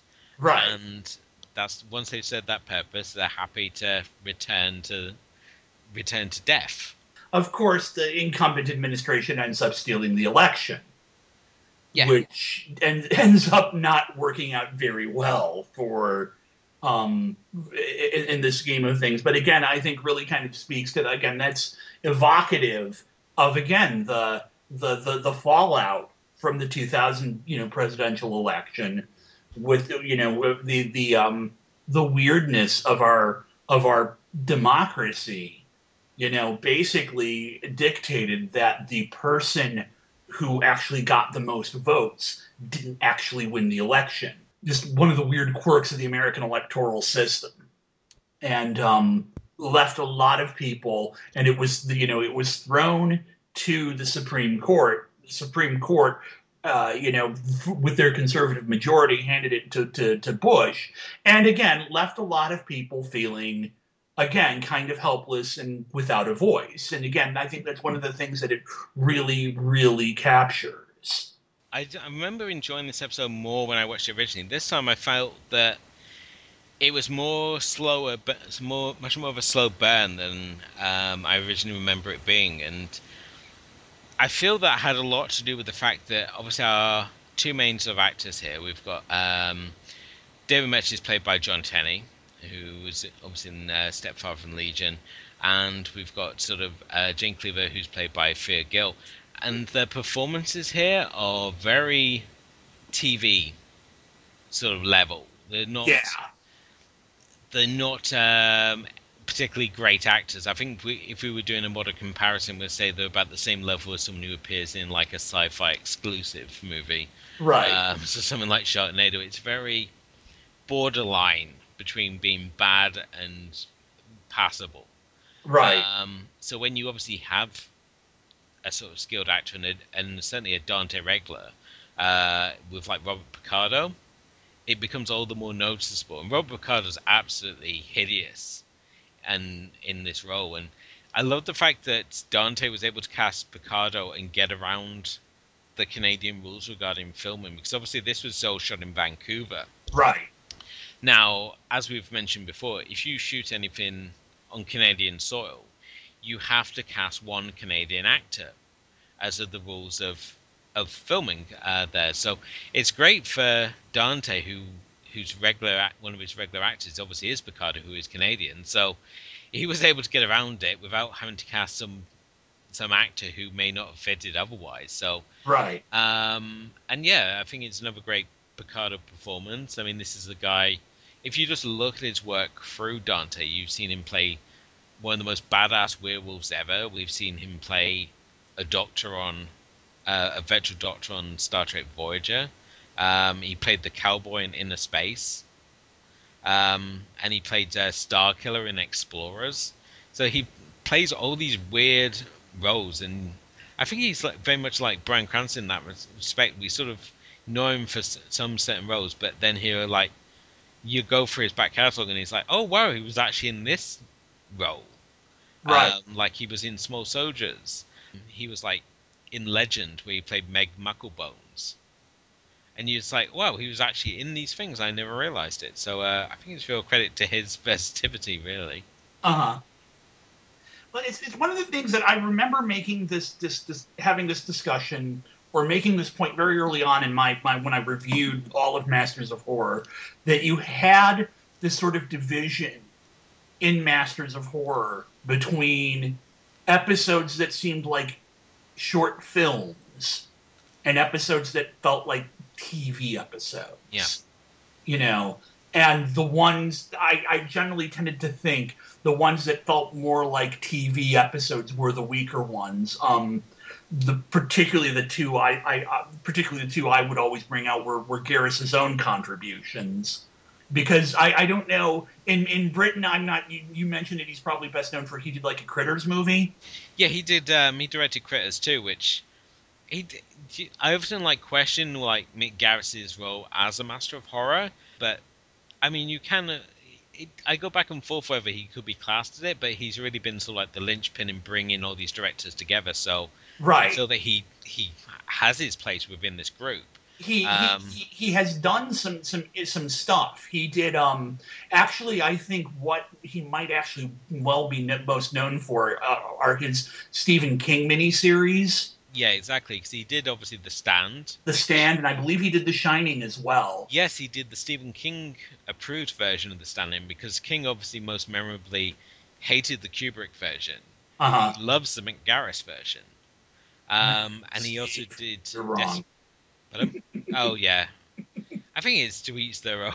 Really, I. yeah, you know what? I'm not gonna I'm not gonna criticize, but you know, But um, yeah, I mean, he also did Desperation, and there is um, if you get the the DVD box set, which I would certainly urge you to get for Mas- the Master of Horror set, because the extras, especially for season one, are so fantastic because they do retrospectives on all the directors, um, as well as behind the scenes for all the episodes as well. So you get a real insight into each of the directors, and it if you're not familiar with like any of these directors, um, such as like Don Coscarelli, um, you weren't like familiar with his Phantasm series.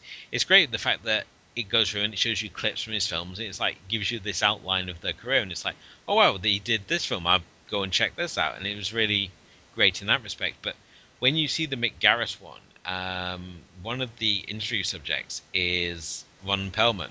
And he, he actually says he comments on the friendship that Stephen King and Mick Garris has, and he's like, and you know, maybe if I'd been a good boy and done a good job on this interview, maybe those guys would take me for a beer, and I can just sit and watch those two in the same room.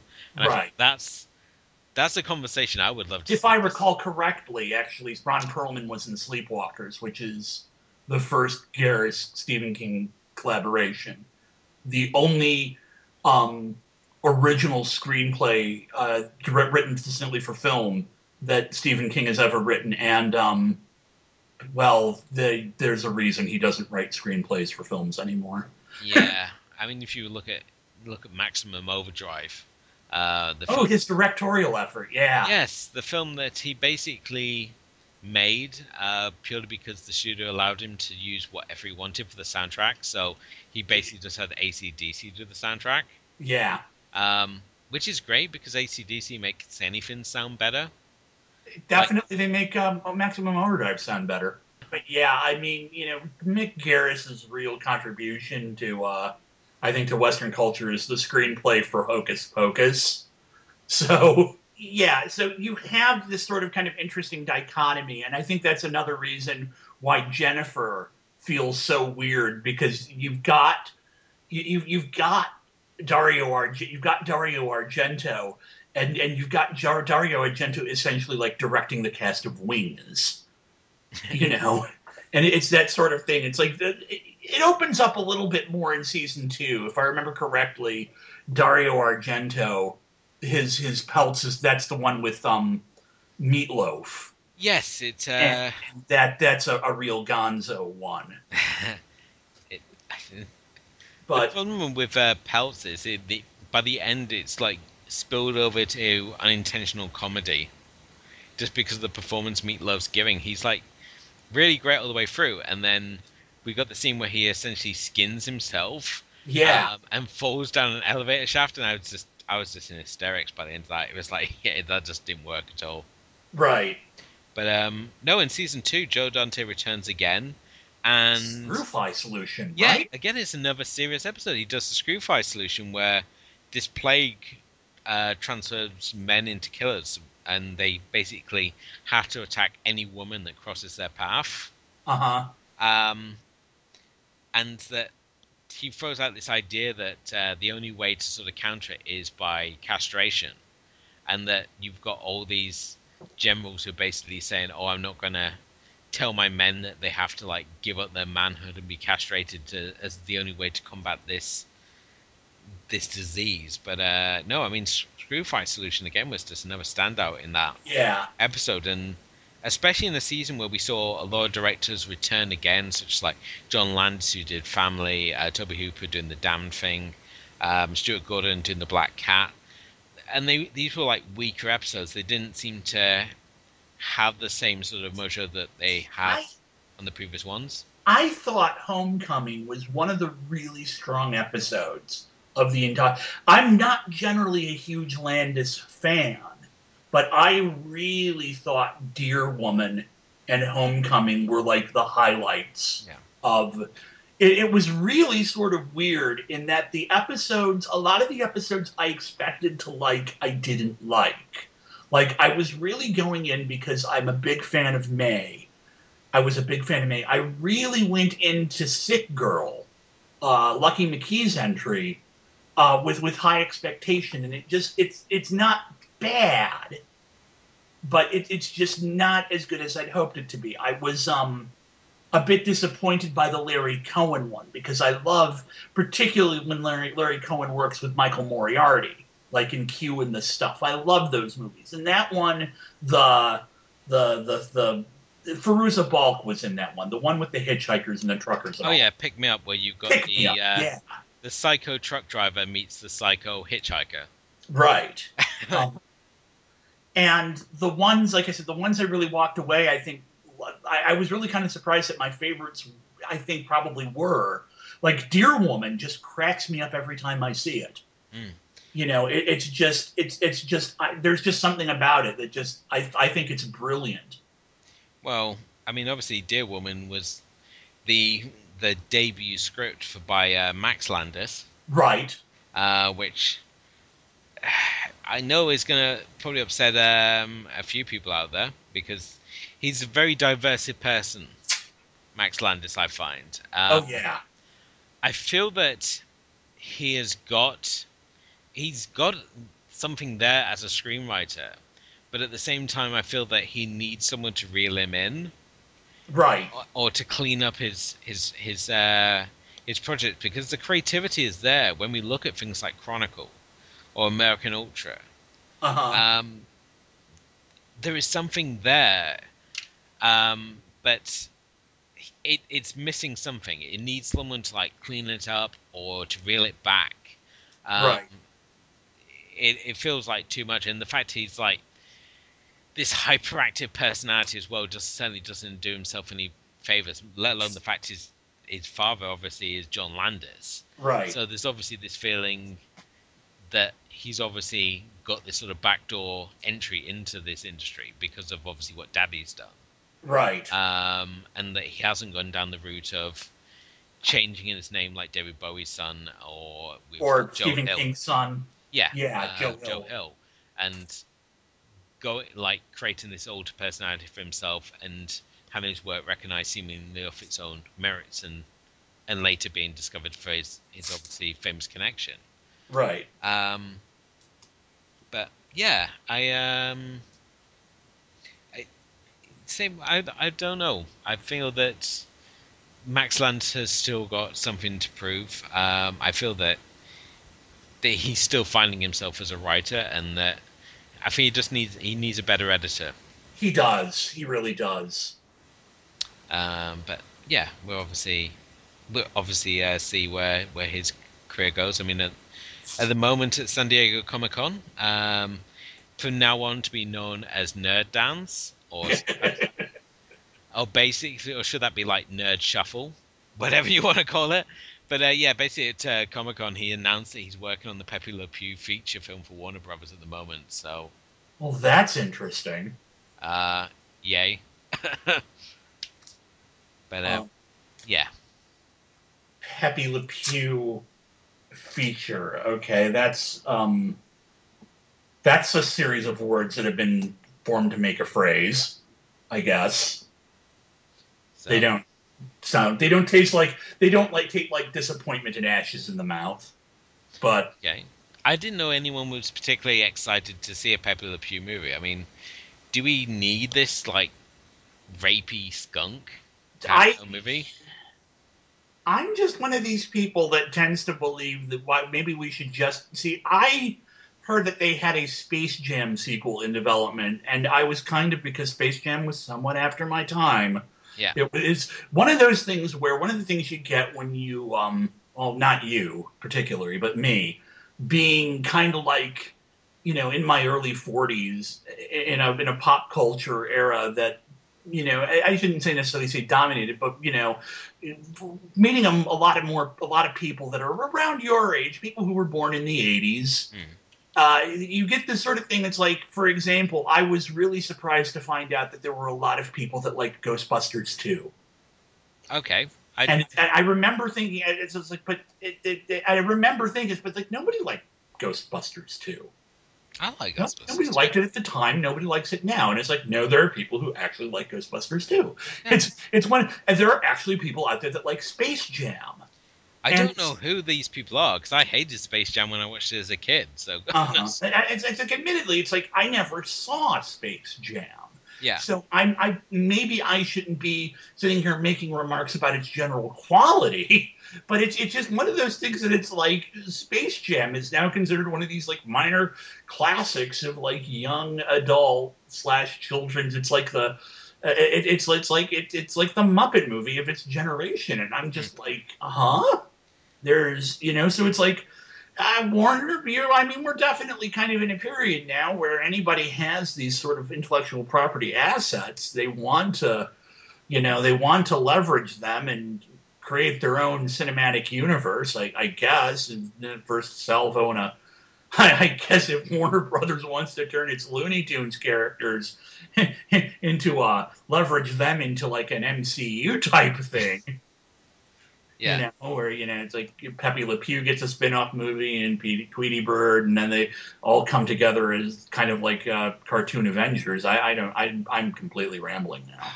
I don't know. I want a, I want a sequel for Space Jam as much as I want a sequel for Shaq Fu. That's basically where my interest level lies in this one. So, Oh, that's right. Yeah, he made a Shaq Fu movie. oh god, the Shaq Yeah. Fu video game I, where I don't. e- where he goes to Japan to learn kung fu. The ancient Chinese fighting style he learns in Japan.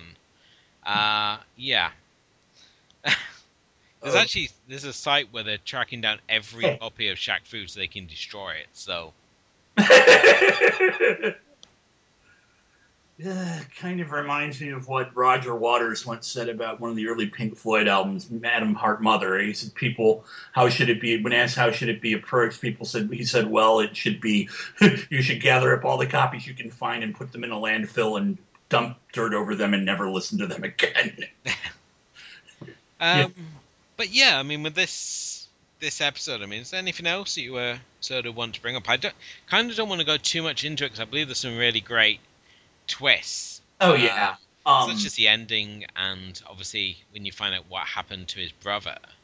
Uh, yeah, um, I, I do kind of feel that I, I felt that some of that stuff, like his backstory, was kind of not entirely necessary to the plot, but it, it was still. It, it, I mean, it's still. It's it's something where it, it, it's very much. This is not a subtle episode. Uh, everything that you can say out there that is right out there on the surface, and um, that's that's not necessarily a bad thing in this case because it, it, it does like I said, it has a satirical point to make, and it makes it very well. You know, especially again, especially if you know who, and, and I don't know, I, I don't know if if the human bacteria colony that is Ann Coulter has made her has managed to, to show up her way and contaminate your part of the world or your airwaves. I, I hope not, but on the other hand, you're you're the country that gave us Milos Yiannopoulos, so I guess no one country has a uh, um, a monopoly on these idiots. I guess. but I mean, if you know who they who who specifically Jane Cleaver is supposed to be, then it, it makes it all the more interesting.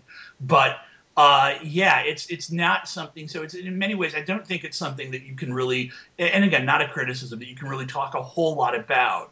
Um, just because it, it, it isn't something that's subtle, it is something that's pretty blatant. It's all there on the surface, and you know exactly where uh, Joe Dante and the screenwriter um, Sam Hamm, uh, who was like the big It Boy screenwriter, he was um, he, he wrote the Tim Burton Batman movies, if I remember correctly, and was supposed to be one of the big screenwriters of the '90s. And then basically, David Koepp, I think, kind of took the position that would have been Sam Hamm's. Okay. But um, yeah, I really don't have that much to say more about say about Homecoming. It's um, it, it's definitely an interesting kind of snapshot of, of how we felt at the time, um, and I think it is really kind of has a sort of relevant in, into what it, it seems where we're heading right now, where there does seem to be a, a significant group of people who want to put um, this orange-haired meat clown in in office and give him the nuclear football, and and they think this is a, somehow this is a good idea. Yeah. I That- think that- and I'm I'm just like, yeah, no. I feel like Moss at the beginning of that one episode of the IT crowd where you know she's um uh, blah, blah, blah, what's her name is trying to explain you know the period to moss and he's just like yeah no no no and that's pretty much how i feel. Well, that's fair enough fair enough. Um but no i mean master horror is still a great two series um and well worth checking down. I mean i believe you can get the box sets easy enough and uh same if you're a horror fan or sort of uh, into into obviously find out more about the careers of these directors. Uh, then there's a lot of great stuff on the special features, especially with the first season as well. Uh-huh. Um, I would love to see another season of Master of Horror. I know that they tried to reboot it with, I believe, the series Fear itself, uh, which Yeah. never really took off. But I feel that that's what's currently missing at the moment. We're missing a good anthology series. and definitely I have thought in the past about about Masters of Horror and, and thought to myself, it's like who would who would we have who would have been some good ones to have done it? Yeah, You know, or who would we get to do it now? Could we get would, would Edgar Wright be a good choice to do it? Um, I mean, you know, Edgar Wright, uh, Eli Roth, various people like that. oh god, that makes me shudder hearing Eli Roth mentioned anywhere near the word Master of Horror. I mean, he's already Yeah, self-proclaimed himself that. Um, for There was a period of time in which I thought I was actually going to start liking this stuff, and it didn't happen. I think for myself, it'd be people like people from the uh, French extremist movement. So people like Alexandre Aja, Yeah, or for if it, most keenly for myself would be the Soska sisters, the Soska sisters would be good. um, or the Twisted Twins, as they they tend to refer to themselves now. Yeah, Jen and Sylvia Soska. Yeah, um, Pascal Laugier, uh, who did Martyrs, he would be an interesting one. Uh, I think Edgar Wright or um, the guy who did uh, Joe Cornish, I think is his name. The guy who did Attack the Block. yeah. Um, Um, and the other one I would love to see would be uh, the director of Hobo with a Shotgun, oh yeah, yeah. um, name? who is it? uh, Joe Jason uh, Eisner, who Yeah, yeah. He's been doing uh, bits and pieces. I mean, he did in 2008. He did the great um, short uh, Treevenge about Christmas trees taking revenge on humanity. Treevenge is is I have. Oh God, I still have not seen Treevenge. There was a run. There was I've had it. there was a, a. I was going to like short film programs, and Treevenge was always on the program, and I'd always have to either leave before Treevenge was shown, or Treevenge just never ended up getting shown. It was like a running joke on forced viewing that somehow Treevenge was actually going out of its way to hide from me. Yeah. No, True Revenge is uh, it's one I discovered during last year's uh, Old Christmas. Um, and I, I really I thought it was insane. It's got very much the same sort of style as we saw with Hobo with Shotgun, and Uh huh. Since then, I mean, he's only really done short sequences. I mean, he was in ABC's of Death. He did uh, Right. Why for Young Buck. He was in VHS 2, where he did Slumber Party Alien Abduction. Um, and he is currently working, I know he is working on um, a very Walter Hill um, inspired piece. Um, I can't remember the name, but it's a comic book about very much it's similar to the vein of the Warriors or the Bronx Warriors. Okay. Um, which name of it? Um, um, I'm trying to remember the, the name is completely escaping me now, but um, yeah, that was the last I sort of heard of him. But he sort of made this huge explosion with his Troma esque inspired uh, hobo with a shotgun, and then kind of disappeared. He kind of went back onto the radar, and uh, he's a guy. Who would I think he would do really well with Master of Horror. Same with Lucky McKee. I would love to see Lucky McKee come back. right. Um, because Lucky McKee essentially spearheaded this new generation of horror fi- horror filmmakers. Right. Um, the other guy that um, obviously comes to mind as well would be the director of Wolf Creek. Yeah. Um, Um, yeah. Yeah. That that's another. I should know that name, but I'm not bringing it to mind. Greg but McLean. yeah. Um, my obviously main main concern is the fact that when we look at modern horror directors, it's the fact that they're so heavily involved in splatter and uncomfortableness. Yeah. be able to give us the sort of subtlety that these old um, these old masters were obviously able to bring with their productions, where they're able to put humor and elements of a splatter and, and sort of make it very much in the vein of like the Outer Limits and Twilight Zone, but with that horror Right. theming. If we give it to more modern horror directors, are they just going to be too focused on the splatter and the shock than trying to create uh, the same Right. sort tone that we obviously Well, saw? And, and I don't know, in an environment like that, like a Ti West who really works largely not so much on gore, but like on kind of like atmospherics. Like a Ti West might work very well, or Adam Wingard. Yeah. But yeah, I think it uh, remains to be seen. Hopefully, someone will pick up the anthology format and do something with it. Um, I know they tried to do Masters of Science Fiction uh, with introduction by Leonard Nimoy, but they were very, again, very hit and miss. Yeah. Um, it, it certainly didn't come close to what we got with Masters of Horror. And um, I don't know about yourself, Lackey, but whenever I watch Masters of Horror, I have to watch the opening credits at least twice because they're so good. Yeah, that's it's an interesting. Um, I wouldn't say it's one of my favorite credit sequences, but it's definitely an interesting one. I think it's as with like the new Outer Limits. I just like how the music builds from those, Yeah, from those like Carpenter esque like simple key piano keystrokes to this sort of uh, throbbing and dominant beast that it becomes uh, before like quietly fading away. It's uh, and the the imagery that it's combined with is just it just perfectly sets the mood for what you're gonna what you're gonna get. right. So, uh, but yeah, uh, for myself at least, Master Horror still, I, I'm still a favourite and uh, still a show that I'm uh, happy to come back and uh, look at. So I, I imagine as we looking at more of these further down the line, I, I imagine because there are obviously episodes that need to be revisited, such as Yep. like cigarette burns and oil screw fire solutions we mentioned already. I think there's there's more to be discussed there than we've obviously sort of touched upon in this episode. Yeah. But um, looking ahead to the next episode, I mean, do you have any idea what you would like to talk about next, Lucky? I do. Okay.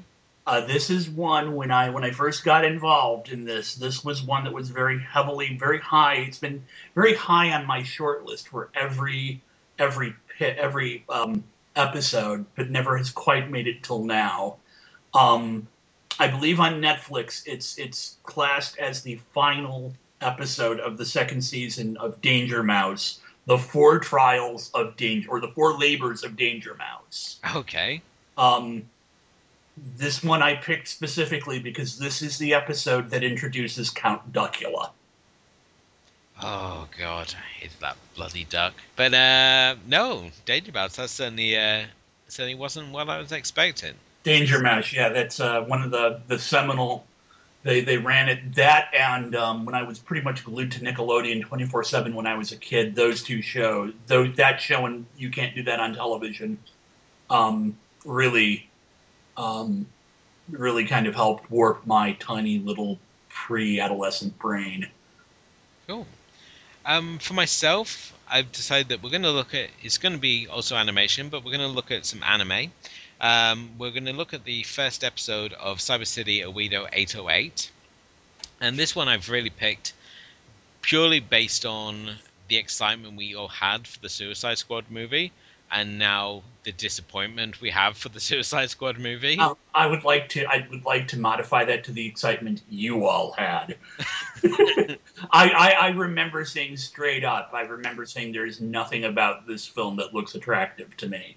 Yeah. Really, really, I think I I think any interest I had in in um uh in, in Suicide Squad was quashed for me when I saw the first pictures of Margot Robbie as Harley Quinn hit the internet, and it's like, wow, they bought her entire they bought her entire costume off the rack at a fetish shop.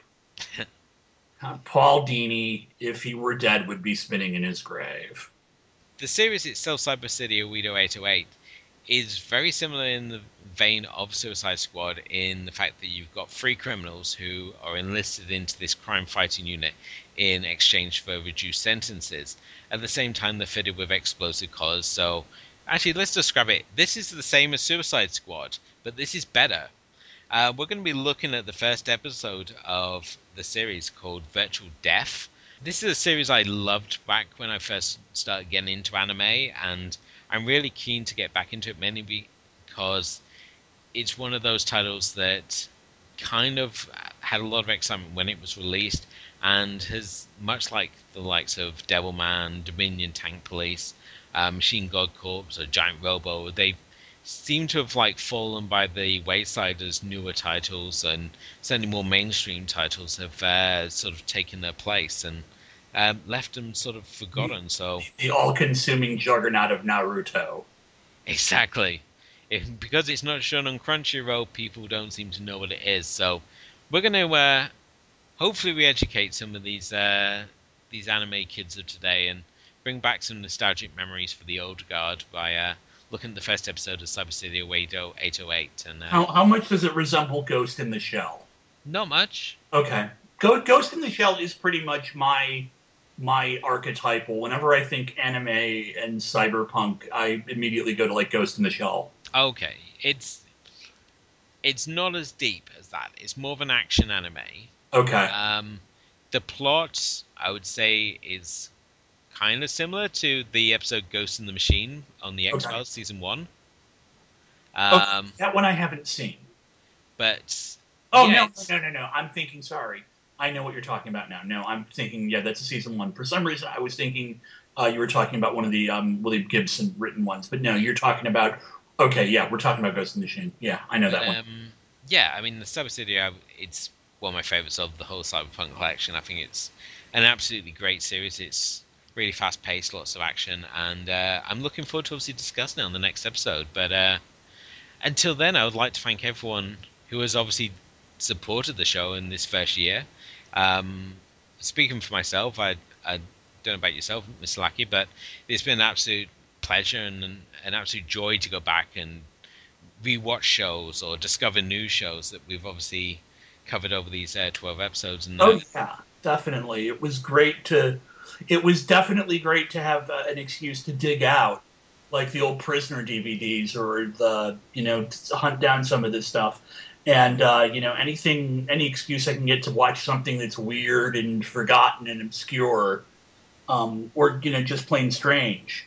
Yeah. Um, is is you know I you know I I may have had some some like what the hell was that type reactions but even then I, I don't think there's anything we've really watched that i've really loathed that's, that's reassuring. yeah so i mean i actually i think the one that was hardest to watch was my, probably the sapphire and steel one which was my pick uh, I, I like that but god it was just so slow Yes, it was. Uh, I think that was one of the more difficult ones that we did. uh-huh Uh, Japanese Spider-Man is probably one of the more random ones that we did. yeah but it's it that, that's just one of the things i'd always heard about it i'd always heard that they'd done this bizarro japanese asian martial arts thing with other things in it. It was like it was finally good to actually be able to like play some things with other things and actually be able to watch it. And plus, it gave me one of my favorite memes of Japanese Spider-Man hitting the ground with a wrench, and then Yeah. the uh, title meant Spider-Man versus Ant-Man. Yeah, So yeah, I've uh, it, I would like to thank everyone obviously for supporting the show. It's probably one of the more random show formats out there, and the fact that people have obviously latched onto this idea of us watching weird shows and uh, come along with us on this journey. We thank you all for your support. In the Uh-huh. meantime, uh, you can obviously follow us on Facebook. Uh, just look for TV Good Sleep Bad. We are on Twitter as well, uh, which you can find at TV Good Sleep Bad. Um, if you've not done already, hit that subscribe button on iTunes. Maybe leave us a review, uh, some nice words, or or a five star rating. It all helps. Um, but until obviously next time, I'd uh, like, as always, to thank my co-host, Miss Lackey, for joining me, and Thank you, sir. and uh, thank you all for listening. And this is Edward Jones signing off edition of TV Good Sleep Bad. Remind you as always to keep it strange.